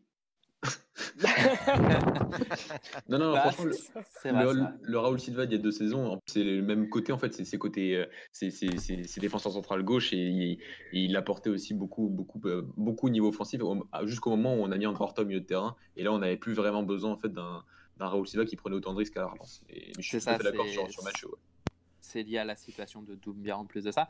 Et euh, sur le match de Santa Clara, je ne sais pas si c'est quelque chose qui va être répété, qui a été travaillé ou autre on voyait énormément les deux centraux se projeter et chercher la diagonale du latéral. C'est-à-dire euh, Mathieu se projeter et chercher la, diagonale de Ristovski et mhm. inversement euh, Coates avec euh, Acuna. Et c'est pour ça qu'il avait fait le choix de peut-être de Ristovski plutôt qu'Acuna. D'ailleurs, Ristovski qui a fait un très très bon retour. Plutôt que Rosier, non? Plutôt que Rosier. Excuse-moi, j'ai dit Acuna? Oui. Mhm. Ok, oui. Ristovski plutôt que, que Rosier. Et on avait deux latéraux qui prenaient tout le couloir. Et c'est dans ça d'ailleurs que, que Acuna est, plutôt fort. Donc euh, à voir euh, comment ça va se, développer sur les prochains matchs, mais très très grosse importance des, centraux et aussi des latéraux. D'accord. Ok, bah, très, bon, très bon résumé de ta part, euh, Jordi. Donc tu as été complet, donc on peut passer, je pense, à la dernière équipe qui a été engagée en Europa League. Donc euh, Guy Je que tu les oublier. Non, non, non, non, pas. Malgré, euh, malgré leur élimination, ils ont quand même fait un très beau parcours. Avec cette... Ils méritent qu'on parle de. Et ouais, bien sûr, avec une très belle victoire euh, en Allemagne contre Francfort. donc voilà, donc. Qui leur a permis de finir quatrième du coup. voilà, on peut passer aux gens il, est, il, est, pressé en plus, ce con. il a des choses à faire, je pense. Non, non, mais on, faut en parler. C'est vrai que bon, ils, ont, ils, ont, donné une très belle image du foot portugais avec notamment ce match face à Arsenal, Arsenal en Angleterre, même au retour où ils arrêtent le match nul. Voilà, donc c'est dommage d'avoir euh, d'avoir mal débuté cette compétition car il y avait peut-être une deuxième place à aller chercher, mais, euh, mais voilà, ils n'ont ils ont pas été ridicules. Donc euh, avec de très bons joueurs comme, comme le jeune anglais Edwards, avec aussi bah, la petite révélation portugaise André Almeida qui a d'ailleurs été élu hier soir révélation du, du, de Guimarães de la saison. Donc, euh, donc voilà, avec bah, comme euh, le, défenseur, j'ai plus son nom là, Mathieu. Et demande voilà, voilà, donc, euh, donc voilà, donc une très bonne équipe qui, qui, même en championnat, réalise un bon championnat pour l'instant. Donc, donc voilà, donc si vous avez ouais, quelque chose un peu régulier. Un peu régulier, bien sûr. Donc avec un très bon entraîneur aussi, mais vas-y, vas-y Mathieu. Je peux parler de mes meilleurs amis. Ouais. non, non, c'est. En fait, au-delà du, je pense, du, du possible de la disqualification Ligue Europa, euh, pour moi, déjà, c'était très compliqué parce qu'ils étaient dans une poule très difficile. Je pense que le seul regret au final pour Guimarães euh, dans cette poule hein, avec Arsenal, Francfort et Standard de Liège, c'est de ne pas avoir réussi à battre une fois le Standard de Liège. Euh, voilà, ils, perdent, ils perdent là-bas, ils, auraient pu, ils auraient pu mieux faire. Et, et au match retour aussi, ils font un partout. Hein. Voilà, ça aurait, ils auraient, ça aurait pu tourner en leur faveur.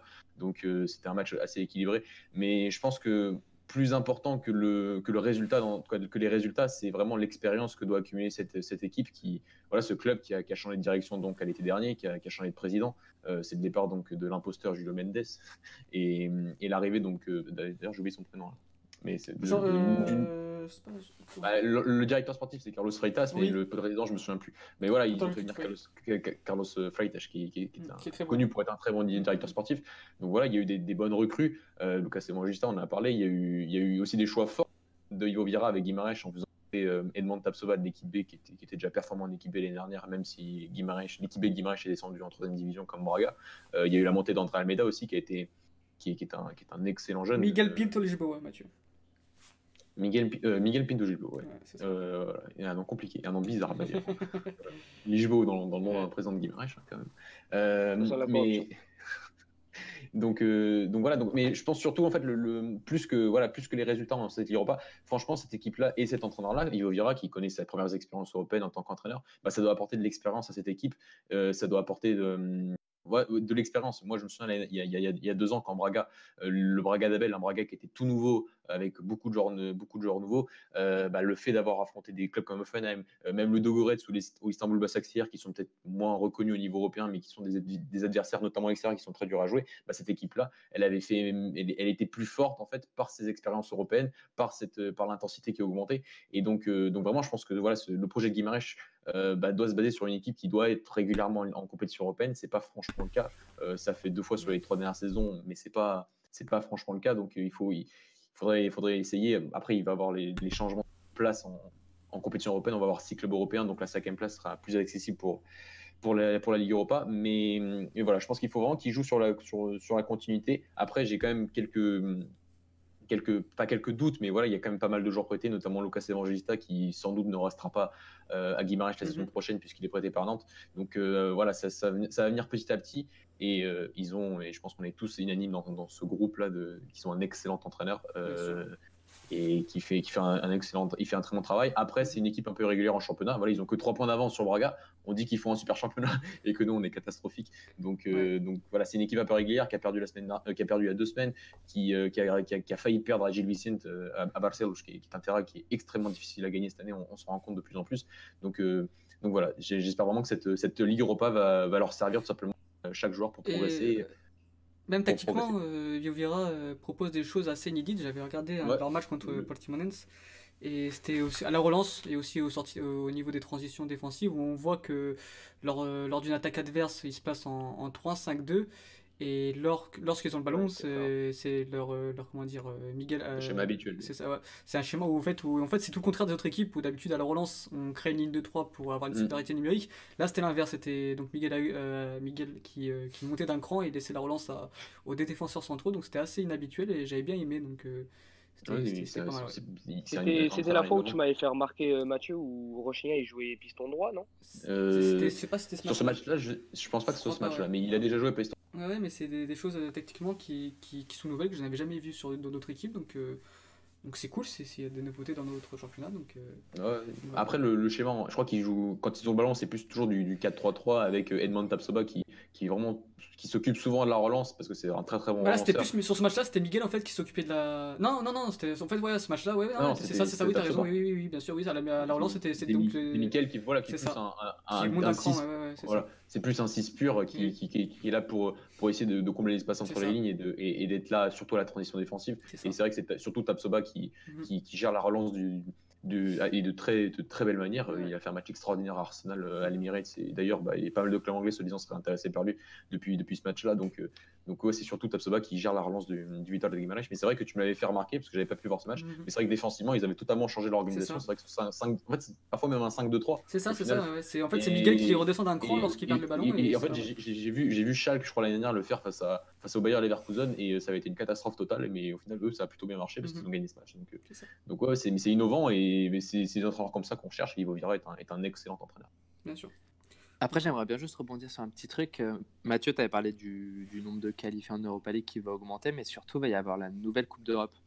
Ah oui, c'est vrai, pardon, je... oui, mais il y aura Exactement, si, si, je dis pas, si je dis pas de bêtises, du coup, il y aura les deux premières Ligues des Champions, le troisième qui fera le barrage, le quatrième, non, le vainqueur de TAS en Europa League, et en fait, le reste ira en Europa League Dans La nouvelle la nouvelle Europa League. Donc techniquement, ce sera peut-être plus simple pour Guimarães de passer des tours, et c'est surtout le fait que depuis que je suis né, j'ai pas souvenir de voir Guimarães passer un tour d'Europe.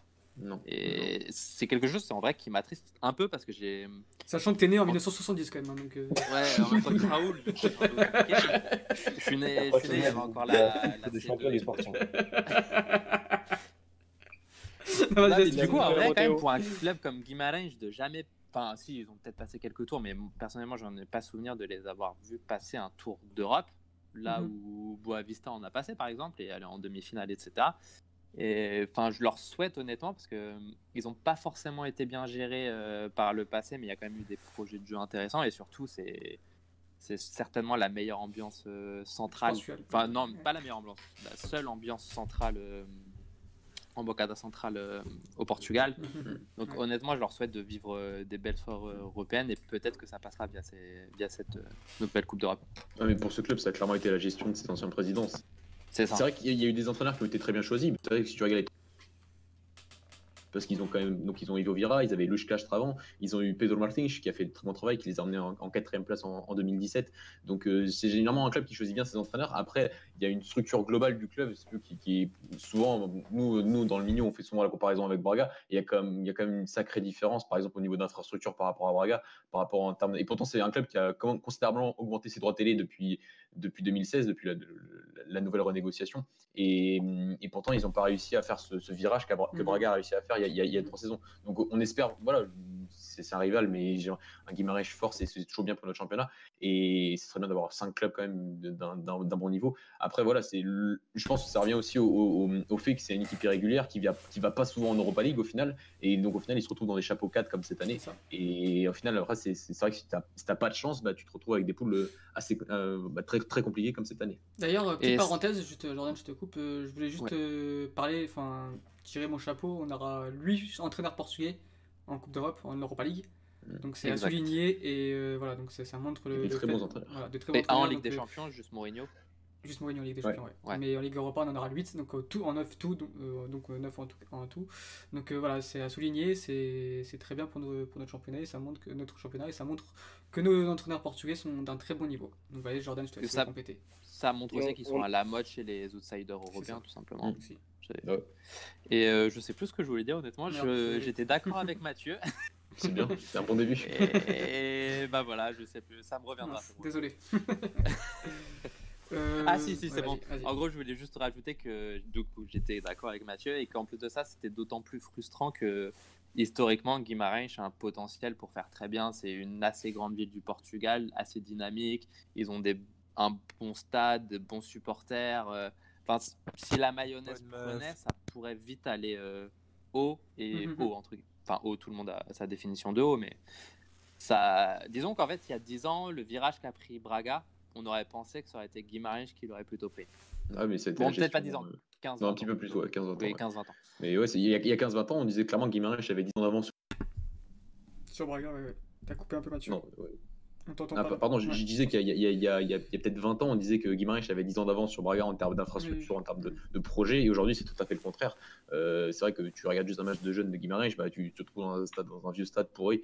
Euh, donc euh, il y, a ce côté infrastructure, il y a ce côté oui, qui pour moi du tout été bien géré par, par l'ancien président et euh, Julio Mendes et, et, donc voilà ils ont pris un peu de retard j'espère vraiment que voilà que à partir de cette année là même si ça prend du temps de développer un projet sur le moyen et long terme qui vont commencer euh, par ce parcours européen à poser les bases ça passera aussi par une effet, un effectif qui bougera peu, pas ou peu, mais qui bougera forcément parce qu'il y a des joueurs prêtés, mais aussi par rapport à l'entraîneur. J'espère qu'un entraîneur comme Ivo Vira, qui est quand même jeune, restera euh, au moins une deuxième saison à, à Guimarães pour faire progresser cette équipe.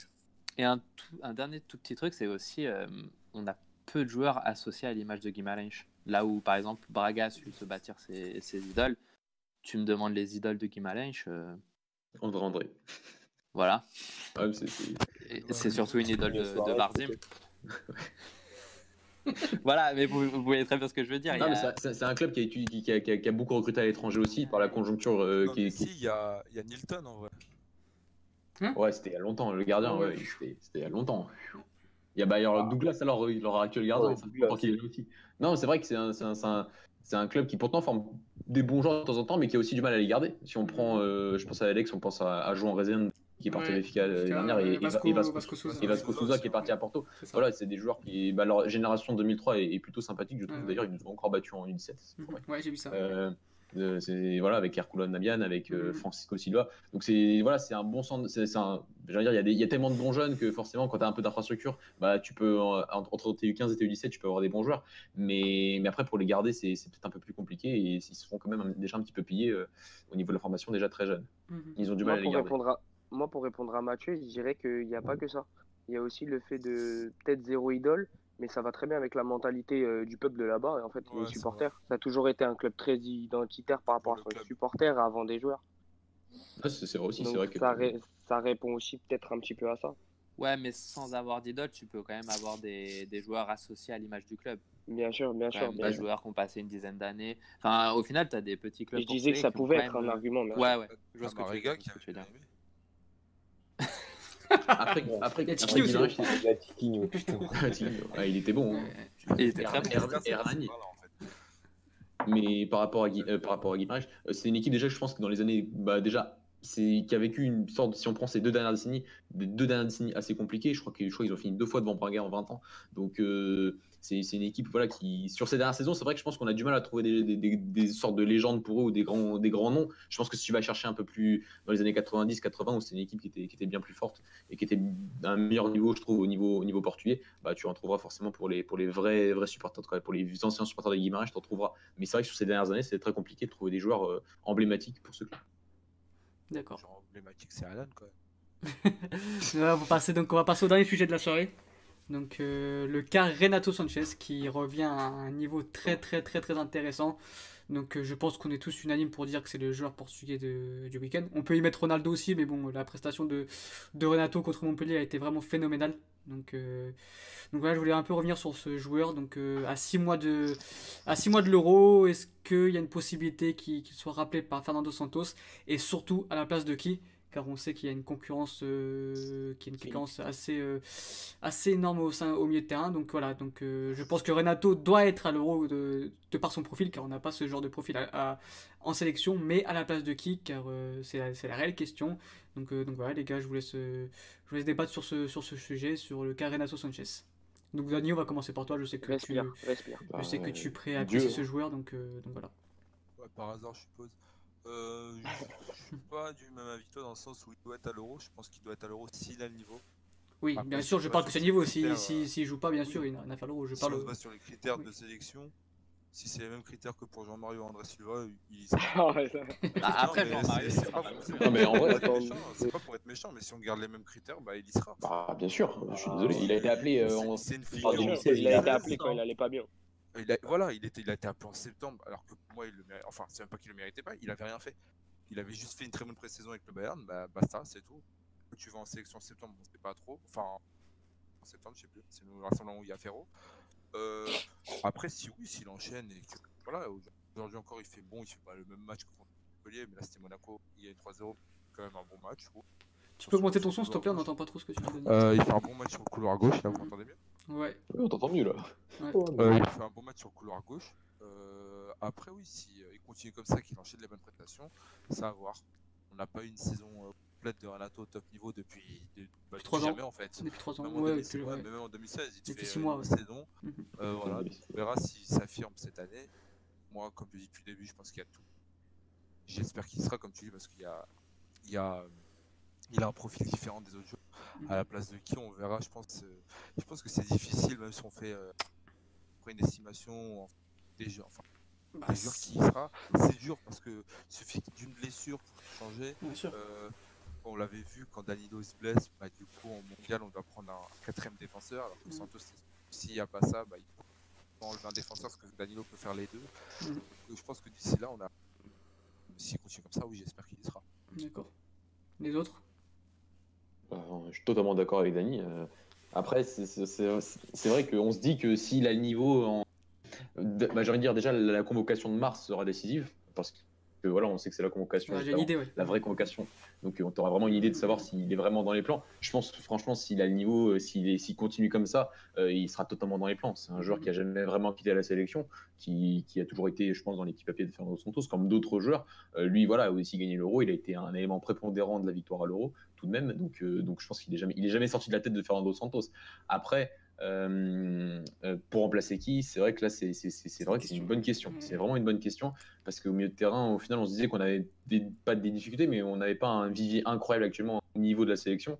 Et, et c'est vrai qu'on se rend compte que bah, tu remplaces qui? Un Pizzi, tu peux pas remplacer Bruno Fernandez, euh, Jean Moutinho. que Mathieu, si Pizzi continue comme ça, et pour l'instant, Ça va la être compliqué, c'est ça le problème. C'est ça le truc. Moi je, moi, je préfère garder Pizzi que prendre Renato. Ah ouais, mais mets-toi dans la tête de Santos, Ouais. parce que moi, je suis pas sûr qu'il va avoir des Pizzi Parce que je pense C'est un profil que- différent ça, en fait. C'est un Voilà, profil qui. profil. Et le profil d'un Pizzi va plus se rapprocher quand même d'un profil du, je pense, d'ancêtre de Bruno Fernandez. C'est un joueur voilà qui, qui, qui- c'est pas bien sûr c'est pas les mêmes joueurs, mais c'est c'est totalement, c'est encore, c'est encore plus différent que Renato Sanchez. Et Renato Sanchez c'est un joueur qui a un profil qu'on a, comme le dit si bien Alex, qui est totalement unique euh, dans notre sélection. C'est-à-dire qu'on n'a pas de, du tout de joueurs de joueurs comme ça. Euh, donc euh, donc ça, en, en pleine compétition, on l'a même vu à l'Euro 2016. Bah, tu peux le lancer et, et- et il peut te faire des choses, il, il peut te faire des choses très très bien et des choses totalement différentes que les autres milieux qu'on avait à l'époque et qu'on a actuellement. Donc, euh, donc ouais, c'est vrai que c'est compliqué. Parce que après, à la fin de la saison, si Béfica fait, finit encore champion hypothétiquement, fait un gros parcours en Europa League, que Pizzi est bon, bah c'est vrai qu'on va se demander qu'est-ce que Pizzi aurait pu faire de plus pour, pour, être pour enfin jouer une compétition européenne avec, avec le Portugal. Après, il y a la possibilité, bah, comme l'a dit tout à l'heure Dani, de, peut-être prendre un défenseur en moins et de, de mettre Danilo, mais euh, bon, ça reste une possibilité. C'est problématique avec les, nos défenseurs qui sont assez vieillissants quand même. C'est ça, c'est ça. Autant en 2016, ça aurait été possible. On voulait le faire en mondial, on voulait le faire en mondial. En mondial, c'est encore plus problématique.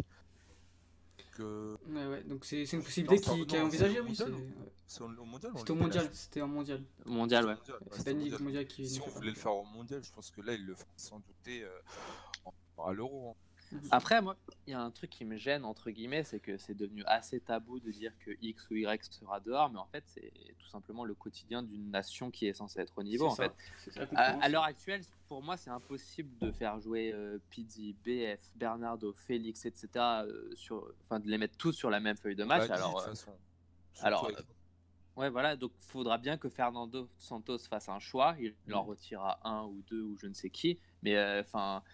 S'il y a des gros joueurs en dehors de la convoque, bah, très bien, c'est le choix de Fernando Santos. Et il y aura des gros joueurs en, en, dehors de la convoque. On a tellement été habitué à avoir un, un banc plutôt moyen par le passé. Voire bah, juste à se rappeler la Coupe 2014, hein, et puis voilà. Voilà, c'est ça. Euh, à l'heure actuelle, quand tu, vois, quand tu vois un gros joueur en dehors d'une convoque, c'est devenu un scandale. Bah, je préfère avoir ces problèmes de riches et me passer de Pizzi, de Moutinho, de de Neves, de je ne sais qui, mhm. plutôt que qu'être euh, comme en 2012 et faire Quoi. Après, il y, a des, Après, il y a le cas aussi William Carvalho qui, qui sort d'une hernie discale, qui n'est toujours pas revenu. Aussi, les problèmes moto, c'est très compliqué à gérer. Donc, euh, c'est vrai que et, bon. Et même, Dan, il a dit, euh, généralement, il y a des blessés. C'est ça. Euh, enfin, je mets ma main coupée, il y, aura, il y en aura un dans l'eau qui sera blessé. il y en a toujours un, de toute façon. C'est en creux avec Monaco, donc ça peut très bien recommencer. Hein. Ce serait dommage quand même pour lui. Mais bon. en gros, on est en train de dire la chronique, elle est bof.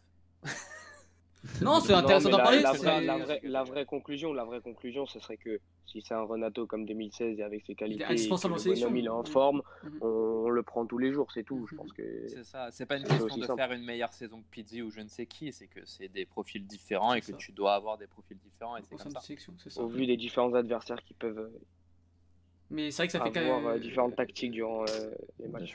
4 matchs et 4 masterclass de sa part, surtout contre Montpellier où il est vraiment énorme de A à Z. Après, après, en restant objectif, même si voilà, moi je deviens fou devant le match, le gros gros match qu'il fait, c'est contre Montpellier. Les autres matchs en soi, il fait des bons, des bons matchs. Mais... Il fait des bons matchs, non, mais parce qu'en fait, s'il a un niveau, en fait, pour moi, ça c'est des bons matchs. C'est-à-dire que le match de ce soir contre Monaco, pour moi, il fait un match bon, correct, il fait pas de conneries. Ouais, mais avant, il les faisait pas, ça, Dani, c'est ça. Avant, il était pas titulaire. Donc, euh. moi, je vais Là, il est sur une continuité quand même. En fait, moi, je vais tout critiquer avec lui dans le sens où, quand il était en galère, je savais pourquoi il a galéré, pas, enfin, je connais bien le jeu, je pense qu'Alex aussi. Donc mm. on allait, on allait moins le descendre, on allait moins se dire c'est fini pour lui. Mais comme là, il est bon, c'est qu'il peut faire plus, il pourra faire bien plus. Par exemple, aujourd'hui, son défaut que je trouve, c'est que quand il est en confiance, quand il est Là, j'ai vu qu'il était bien en confiance. Le problème, c'est qu'il retentait toujours ce qu'il a fait au dernier match. Donc là, voilà, il voulait faire sa spéciale, genre sur son pied droit. Il a, il a tenté mille fois. Il a, il a refait son dribble deux, trois fois. Mm. le râteau qu'il arrête, etc. Enfin, il l'a retenté là. Alors que c'était, c'était pas nécessaire. Voilà. Après, il, c'est bien, au moins il est en confiance. C'est ça. Après, c'est un poste, bon, euh, milieu gauche, euh, on sait que bon, c'est pas, c'est pas son poste de formation, c'est pas là où il, c'est pas là où il va performer, ouais, c'est clair. Bah après, c'est là où il risque de jouer au Portugal, par contre. Oui, mais à milieu droit, du coup, pas forcément milieu gauche. Et... Parce que milieu gauche, je le vois mal. Ah, ouais, bah, s'il n'y a pas William Carvalho. Euh, c'est ça. Ah, après, c'est des débats différents. Voilà, après, à quel système on va jouer, etc. Enfin, après, on est encore dans tout ça. aussi discipliné que William Carvalho, tactiquement. C'est ça. J'étais même s'il progresse avec Galtier et que. Mais euh, euh, voilà, jouer à Lille et jouer en sélection dans une c'est différent. C'est différent. Mais après, il a des joueurs intéressants autour de mais... Après, juste à propos du niveau, même euh, honnêtement, bon, autant un, Renato complètement hors de forme, etc., j'aurais jamais pris. Mais là, si Renato joue sa saison et fait une... même pas spécialement très bonne, juste une saison moyenne bonne, honnêtement, pour son profil, je le prends au Portugal. Même si tu as d'autres saisons qui vont, d'autres joueurs qui vont sortir une saison incroyable, je, préfère prendre Renato dans cette liste euh, juste pour son profil. En fait, c'est mm, mm, trop mm. important. Bien sûr. Mais Jordan a, évoqué un, point très important, je trouve, pour une sélection, c'est le fait de faire des choix. C'est-à-dire que c'est vrai qu'à l'époque, on n'avait pas de choix à faire, on prenait les 23 meilleurs et on n'avait pas, pas, de choix. Quoi. On avait le Postiga et Ogamé dans la, dans la... On n'a pas beaucoup mieux aujourd'hui, mais bon, c'est voilà, c'est que tu as des grandes sélections, euh, même en équipe de France, ça fait débat par rapport à certains choix. Il y a des choix extra-sportifs, mais aussi des choix sportifs qui sont durs à faire et il faut savoir les faire. Donc, ouais, quand aujourd'hui, tu as autant de matière, tu as autant de, Sur certains postes, tu as autant de monde, comme euh, en poste derrière droit, l'un des choix, je pense, qui est plus important, ça va être aussi de choisir entre Nelson Semedo, Ricardo Pereira et Cancelo. c'est clair c'est plus parti pour que les deux premiers aillent à, l'euro plus, que, plus que le dernier, là, qui actuellement ne, joue, absolument pas, ne joue absolument pas si. Donc, euh, donc ouais, c'est le quotidien, je pense, d'une sélection qui a, de, qui a des possibilités, qui a des très bons joueurs et qu'il faut bien sûr savoir faire des choix. Et il faut aussi savoir faire les choix en fonction d'une compétition future et en fonction aussi d'un système, d'un système et des, et des dynamiques qui sont mis en place depuis, depuis un an et demi. Est-ce que ça va être un 4-3-3 Est-ce que ça va être le 4-4-2 euh, diamant qu'on a vu lors de la dernière. Euh, lors de la dernière convocation. Donc il y, a des profils qui sont pas les mêmes en fonction de ce que Santos veut mettre en place. Et même dans tous les systèmes qu'il veut mettre en place, j'ai du mal à s'il a un Renato vraiment au niveau, juste au niveau, quoi, pas forcément exceptionnel, mais juste au niveau, bah, je pense que oui, il le prendra. Je mhm. pense qu'il y sera. Après, c'est intéressant aussi parce que ça crée beaucoup plus de concurrence et ça pousse euh, ces joueurs à, donner encore plus dans leur club. On voit que les joueurs euh, font des carrière juste pour aller en sélection voilà, André Silva partir en Allemagne parce qu'il veut y aller. On voit Galtier qui disait que Renato était avec que l'objectif d'aller à l'Euro et de jouer contre la France. On voit jean Même Bruno Fernandez qui met des, des, des vidéos sur, euh, sur Twitter. Ils sont très, très intéressants. Même Bruno Fernandez, tu l'as dit, de, et de, et de bah, le, le, le, le seul qui. Excuse-moi de te couper, Dani, mais le seul qui, qui a fait un choix contraire justement à, cet objectif, c'est Cancelo, et on voit qu'il le paye, hein, tout simplement. Il, ouais, vrai, il partir à City alors qu'il y a une concurrence très forte avec Walker, il, il, joue pas et du coup il est pas en, sélection. Je suis d'accord avec toi, mais c'est un cas compliqué parce qu'on sait qu'il euh, fallait qu'il sorte de la Juve et je pense que Mendes il a juste placé euh, où il, pouvait le placer. Et après c'est dur parce que tu vas tu joues contre Walker. Après c'est pareil, hein. il suffit que Walker se blesse ou Walker soit moins Cancelo devienne un. On sait comment fonctionne Guardiola, bon pas trop titulaire même s'il y a sur Walker. Il suffit que de février à mai, il joue tout le temps et qu'il soit, euh, super, il soit performant et tout. Mhm. Bah, après, on sait que les premières saisons, généralement, sous Guardiola, sont plus compliquées. C'est généralement la deuxième saison qui sont plus bénéfiques. Donc, je pense que même si son calcul, bon, bah, il va sûrement louper. T'as le livre aussi, c'est pour ça. Ouais, j'ai lu le livre, c'est ça. Et, et même s'il va sûrement louper, louper le, mondial, euh, l'euro, pardon, à cause de ça, je pense qu'en fait, c'est un choix sur le long terme. Il sait que l'année prochaine, il va être euh, titulaire, il va, il va être très bon, et du coup, ça lui assure aussi une place dans l'avenir pour en sélection. Je pense. Je pense qu'il a raisonné ainsi. Ouais. mais après, le problème, c'est voilà, c'est. Hein. Il a perdu ses cheveux, donc je pense que ça va déjà. Comment? Quand hein? J'ai pas, pas entendu. non, vas-y. Non, mais par rapport à Cancelo, je voulais juste dire qu'il a quand même déjà raté euh, la Coupe du Monde il y, a, il y, a, deux ans. Et donc voilà, c'est pour ça que ça fait beaucoup. Je trouve. Après, oui, je pense que le calcul, par rapport juste à sa carrière en club, bah oui, on sait que la première saison avec Guardiola, mm. euh, elle est compliquée, surtout au poste d'arrière latéral. C'est un mm. poste aujourd'hui que Guardiola a, limite révolutionné par, par la demande tactique qu'il demande à ses, latéraux. Et donc, euh, ouais, c'est un, processus que, Walker a assimilé parce que ça fait plus longtemps qu'il est là, tout simplement. Et sa première saison, Walker était aussi très compliqué. Et, et, Cancelo a toutes les qualités pour, euh, pour absolument manger Walker par, par, par, rapport à, ses qualités et par rapport à, son intelligence de jeu. Donc, euh, c'est voilà, pour ça, je pense que pour sa carrière, ça peut être, il, peut, il peut exploser l'année prochaine, mais c'est une année d'écart par rapport à, l'euro qui, qui, se profile pour lui, malheureusement. Par contre, Mathieu, pour en revenir à ce que tu disais, tu disais qu'il avait loupé le mondial, mais par contre, là, je veux faire l'avocat du diable, mais là, c'est pas de sa faute. Non, c'est pas de sa faute. Meilleur latéral en Serie A, il fait sa saison, c'est peut-être une de ses meilleures saisons. Là, il y va pas parce que Santos a décidé de ne pas le prendre. Après, là, je suis tout à fait d'accord. Pour moi, Cancelo devait être la Coupe du Monde 2018 euh, à la place de Cédric Soares. Ah oui, oui, sûrement. D'ailleurs, il est encore en vie, lui. Et il va bien se revenir. Hein, ça, je pense, ouais. bah, il se fait par Rafa, c'est pareil. Ah oui. Comme, euh, Juste un, tout petit truc, euh, Dani t'avait dit du coup c'était euh, c'était bon cette concurrence euh, au niveau de la sélection, du coup ça poussait les joueurs à se, à se donner en club, etc. etc. Aussi c'est au niveau des jeunes. Il y a quelques années, tu étais un, un, jeune prometteur portugais, tu faisais 2-3 bons mois, tu arrivais en sélection. À l'heure actuelle, arriver en sélection, c'est une épreuve. Selon le poste, après il y a quelques exceptions, mais c'est de, enfin, on va encore plus le voir avec les futures générations qui sont plutôt prometteuses, etc les quelques joueurs qui arriveront à atteindre la A à certains postes, c'est que vraiment ils l'auront, ils l'auront mérité. Mm, mm, mm. On a une bonne euh, remarque. Pour moi, c'est que du positif. De la part d'un auditeur qui nous dit comme quoi bah, que Guardiola risque, Guardiola risque de partir en fin de saison. Et ça fera 4 ans qu'il est à City. Et c'est vrai que bah, pour Cancelo, est-ce que ce serait une mauvaise chose ou pas? C'est vrai que ça va prendre en compte aussi, c'est vrai. Dépend de vrai, qui vient derrière. Et puis tout dépend de s'il part ou pas. S'il y a quelqu'un qui vient et pas forcément la visiter, je pense que avoir la même idée de jeu que. Tu coupes, Dani. Euh, vous m'entendez mieux là? Ouais. Je disais que c'est dur d'avoir contre un coach qui a la même idée de jeu que. Que Guardiola. Mais euh, on verra, ça, on peut pas le, on peut pas le prévoir. Mais il y en a beaucoup des coachs qui ont les mêmes idées de jeu que Guardiola. Ça veut pas dire que. Non, mais dans le sens où les appliquer, euh, pareil, je- c'est c'est- c'est Je suis d'accord. Non, non, mais vraiment, le truc, c'est qu'il a vraiment révolutionné ce poste. C'est c'est vrai que la remarque de notre éditeur est très bonne. S'il part l'année prochaine, Guardiola, bon, ok, il aura eu une saison, et je pense que cette saison-là, même s'il jouera peu, eh ben, Cancelo aura progressé au niveau de, de, de sa conception tactique du jeu et, au- et- et sur plein d'autres plein d'autres choses, bien évidemment. Après, c'est vrai qu'une année de, de plus euh, avec Guardiola et en espérant plus de temps de jeu, ça aurait été totalement bénéfique pour lui l'année prochaine. Espérons qu'il reste euh, l'année prochaine à City. Après, là où, où il a vraiment progressé, c'est dans les transitions défensives, où il récupère énormément de ballons lors des transitions euh, du coup, euh, offensives pour l'équipe adverse. Et au niveau des transitions défensives, il a vraiment progressé là-dessus. Et je pense quand même ces saisons en Italie lui ont fait du bien. Et, et s'il va progresser dans ce domaine-là, ça sera vraiment un latéral complet pour, euh, pour le futur. Par contre, c'est mal habitué de- d'être dans une équipe où il y aura tout le temps le ballon. C'est ça. Parce que Non, mais je veux dire, euh, non, ouais, même au niveau des transitions défensives, du coup, il, est- il se replace super vite, super bien.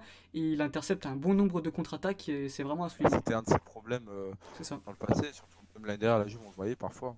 Et, Après, euh, je, je, vais reprendre les mots de ton entraîneur, euh, Dany, qui dit que, Bruno Lage, qui disait que c'est impossible d'avoir une équipe euh, qui est, qui, est, qui est bonne en organisation offensive, bonne avec le ballon, si elle n'est pas bonne en, euh, Ah en bah transition oui, défensive. ça, donc, euh, donc, bien évidemment que si Cancelo veut progresser, et pourtant, c'est le gros souci de Manchester City cette saison, c'est le jeu sans ballon.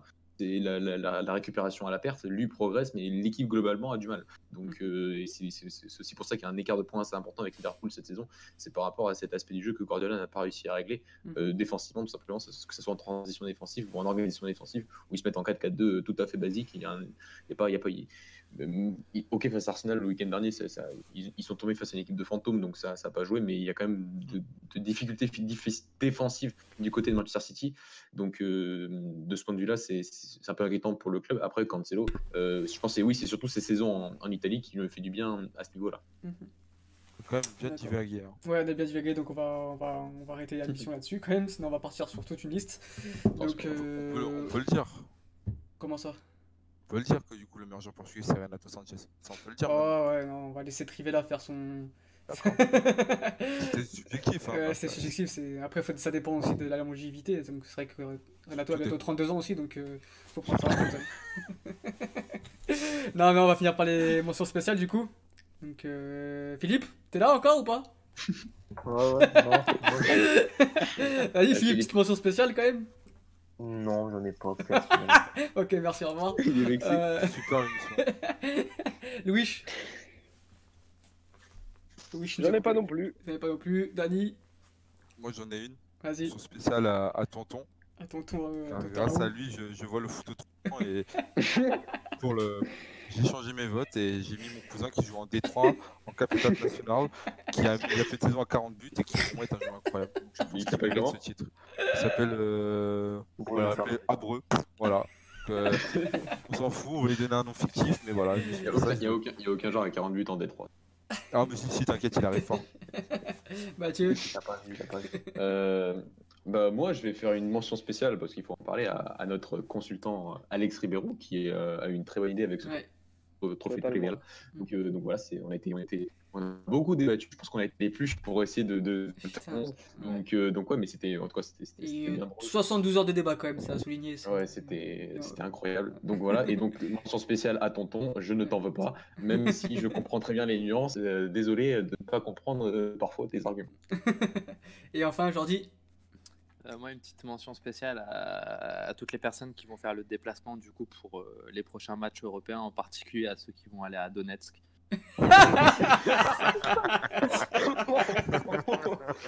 ah le bâtard. Force à l'arbitre, Il va atterrir là-bas, il va pas comprendre. Il va pas atterrir du tout. Bah, lui m'a dit qu'il avait déjà les billets. donc- En plus, il veut visiter donc euh, c'est assez beau. Il a pris Non, un c'est bon, il a visite dans le retrouvé botanique. Il a euh, de retrouvé le chemin de. Il a retrouvé le chemin de Kharkov. Et Alex, t'as pas une dédicace? Tu fais jamais de dédicace en vrai. Si, j'en ai fait moi. Non, mais je t'écoute pas, c'est la personne. T'en as Ah pas une ouais, non, non, je n'ai pas. personne, fallait être là. Voilà, je n'ai pas. En plus, il n'y a pas une match de U17, du coup, c'est compliqué. hein. Une dédicace à Renato, peut-être qu'il va Ah, si, entendre. matchs du 17. Si. Ouais, non, mais je parle de sélection donc. euh, Ah oui. C'était ma dernière mention. Si, on, a, on, a gagné, on a gagné le tournoi des 5 nations, des 4 nations. J'ai ça aussi, ouais. En U18, j'ai trop genre de Braga. Oh, j'ai une vraie mention. Vas-y. J'ai une vraie mention. Dédi euh, mention, c'est faire dédicace. mec. euh, j'ai dit une mention spéciale aux, à nos 14 qui ont perdu en finale. Euh, tournoi, c'est quoi le nom? Champions. En gros, c'est un tournoi mondial. Super. Euh... Super. Vas-y. Non, mais non, mais c'est un bon. Ouais. Barcelone en quart de finale. Porto ont perdu, donc ils sont même pas dedans, je crois. Mm. Mais euh, au c'est Charles, ça continue, c'est bien, c'est important. Non, non, voilà. mais non, ouais, dédicace à notre tonton qui, a, qui est actuellement à son. À sa... Qui est actuellement quoi? Qui est actuellement en train de bosser, donc euh, force à lui. C'est, ça fait trois mois qu'il charbonne, donc euh, je pense que son vote euh, envers, euh, envers Bruno Fernandez a peut-être joué là-dessus aussi, donc euh, il a trop peut-être, voilà. Donc non, non, non, donc. Il a le charbonneur. il a trop travaillé. On fait des compilations des buts de Bruno Fernandez. Ah oui, c'était bonne. C'était un gros argument ça. Force à toi, tonton, bientôt la retraite. il va nous fumer à part. C'est important de te battre pour tes droits. On t'aime beaucoup, tonton, mais ils nous goûtent tous à la bagarre. Sans blague. non, non, bah voilà, bah merci à tous nos auditeurs de nous avoir écoutés. Donc merci à vous les gars d'avoir participé à cette émission. Donc euh, bientôt en 2020. Il ne reste plus que des émissions. Enfin, on ne sait même pas si on en fera la semaine prochaine. C'est tout des sujets. Mais... non, non, mais merci, euh, merci à vous les gars et merci à tous nos auditeurs. N'hésitez pas à vous abonner sur notre, sur notre chaîne euh, YouTube, à, à, suivre notre compte Twitter, Instagram, Facebook, etc. Donc, euh, donc voilà, donc bonne continuation. Pour remercier nos, nos, deux auditeurs qui étaient là ce soir, le daron de Philippe et le daron d'Alex. Ça fait plaisir de vous avoir. non, non, était, non, était pas mal ce soir. Hein. En vrai, il y a eu de la participation. Ouais, il y a eu de la participation sur le chat. Live. Merci à ceux qui non, merci, à vous, merci à tous nos auditeurs. On en a une... je crois qu'on en a... Franchement, je crois qu'on en a avoir à peu près 300. Enfin, ouais. un maximum 300. C'est pas mal, hein Donc, euh, je... voilà, il faut tous ah, les remercier parce que. Mm. Soir, mais d'habitude, je pense qu'on a, une... on a une audience aujourd'hui compris entre 300 et 350 personnes. Ouais, donc, euh, donc voilà, s'ils écoutent tous l'émission et qu'ils se déterrent et déjà 350 bah, au bout de quelques mois bah, c'est déjà magnifique merci voilà. moi je pense qu'on devrait faire une et on remercie les mecs en inside aussi comme Marquinhos par exemple qui a fait ouais. une superbe une ah oui, oui. Marquinhos Bilal Steph, Steph.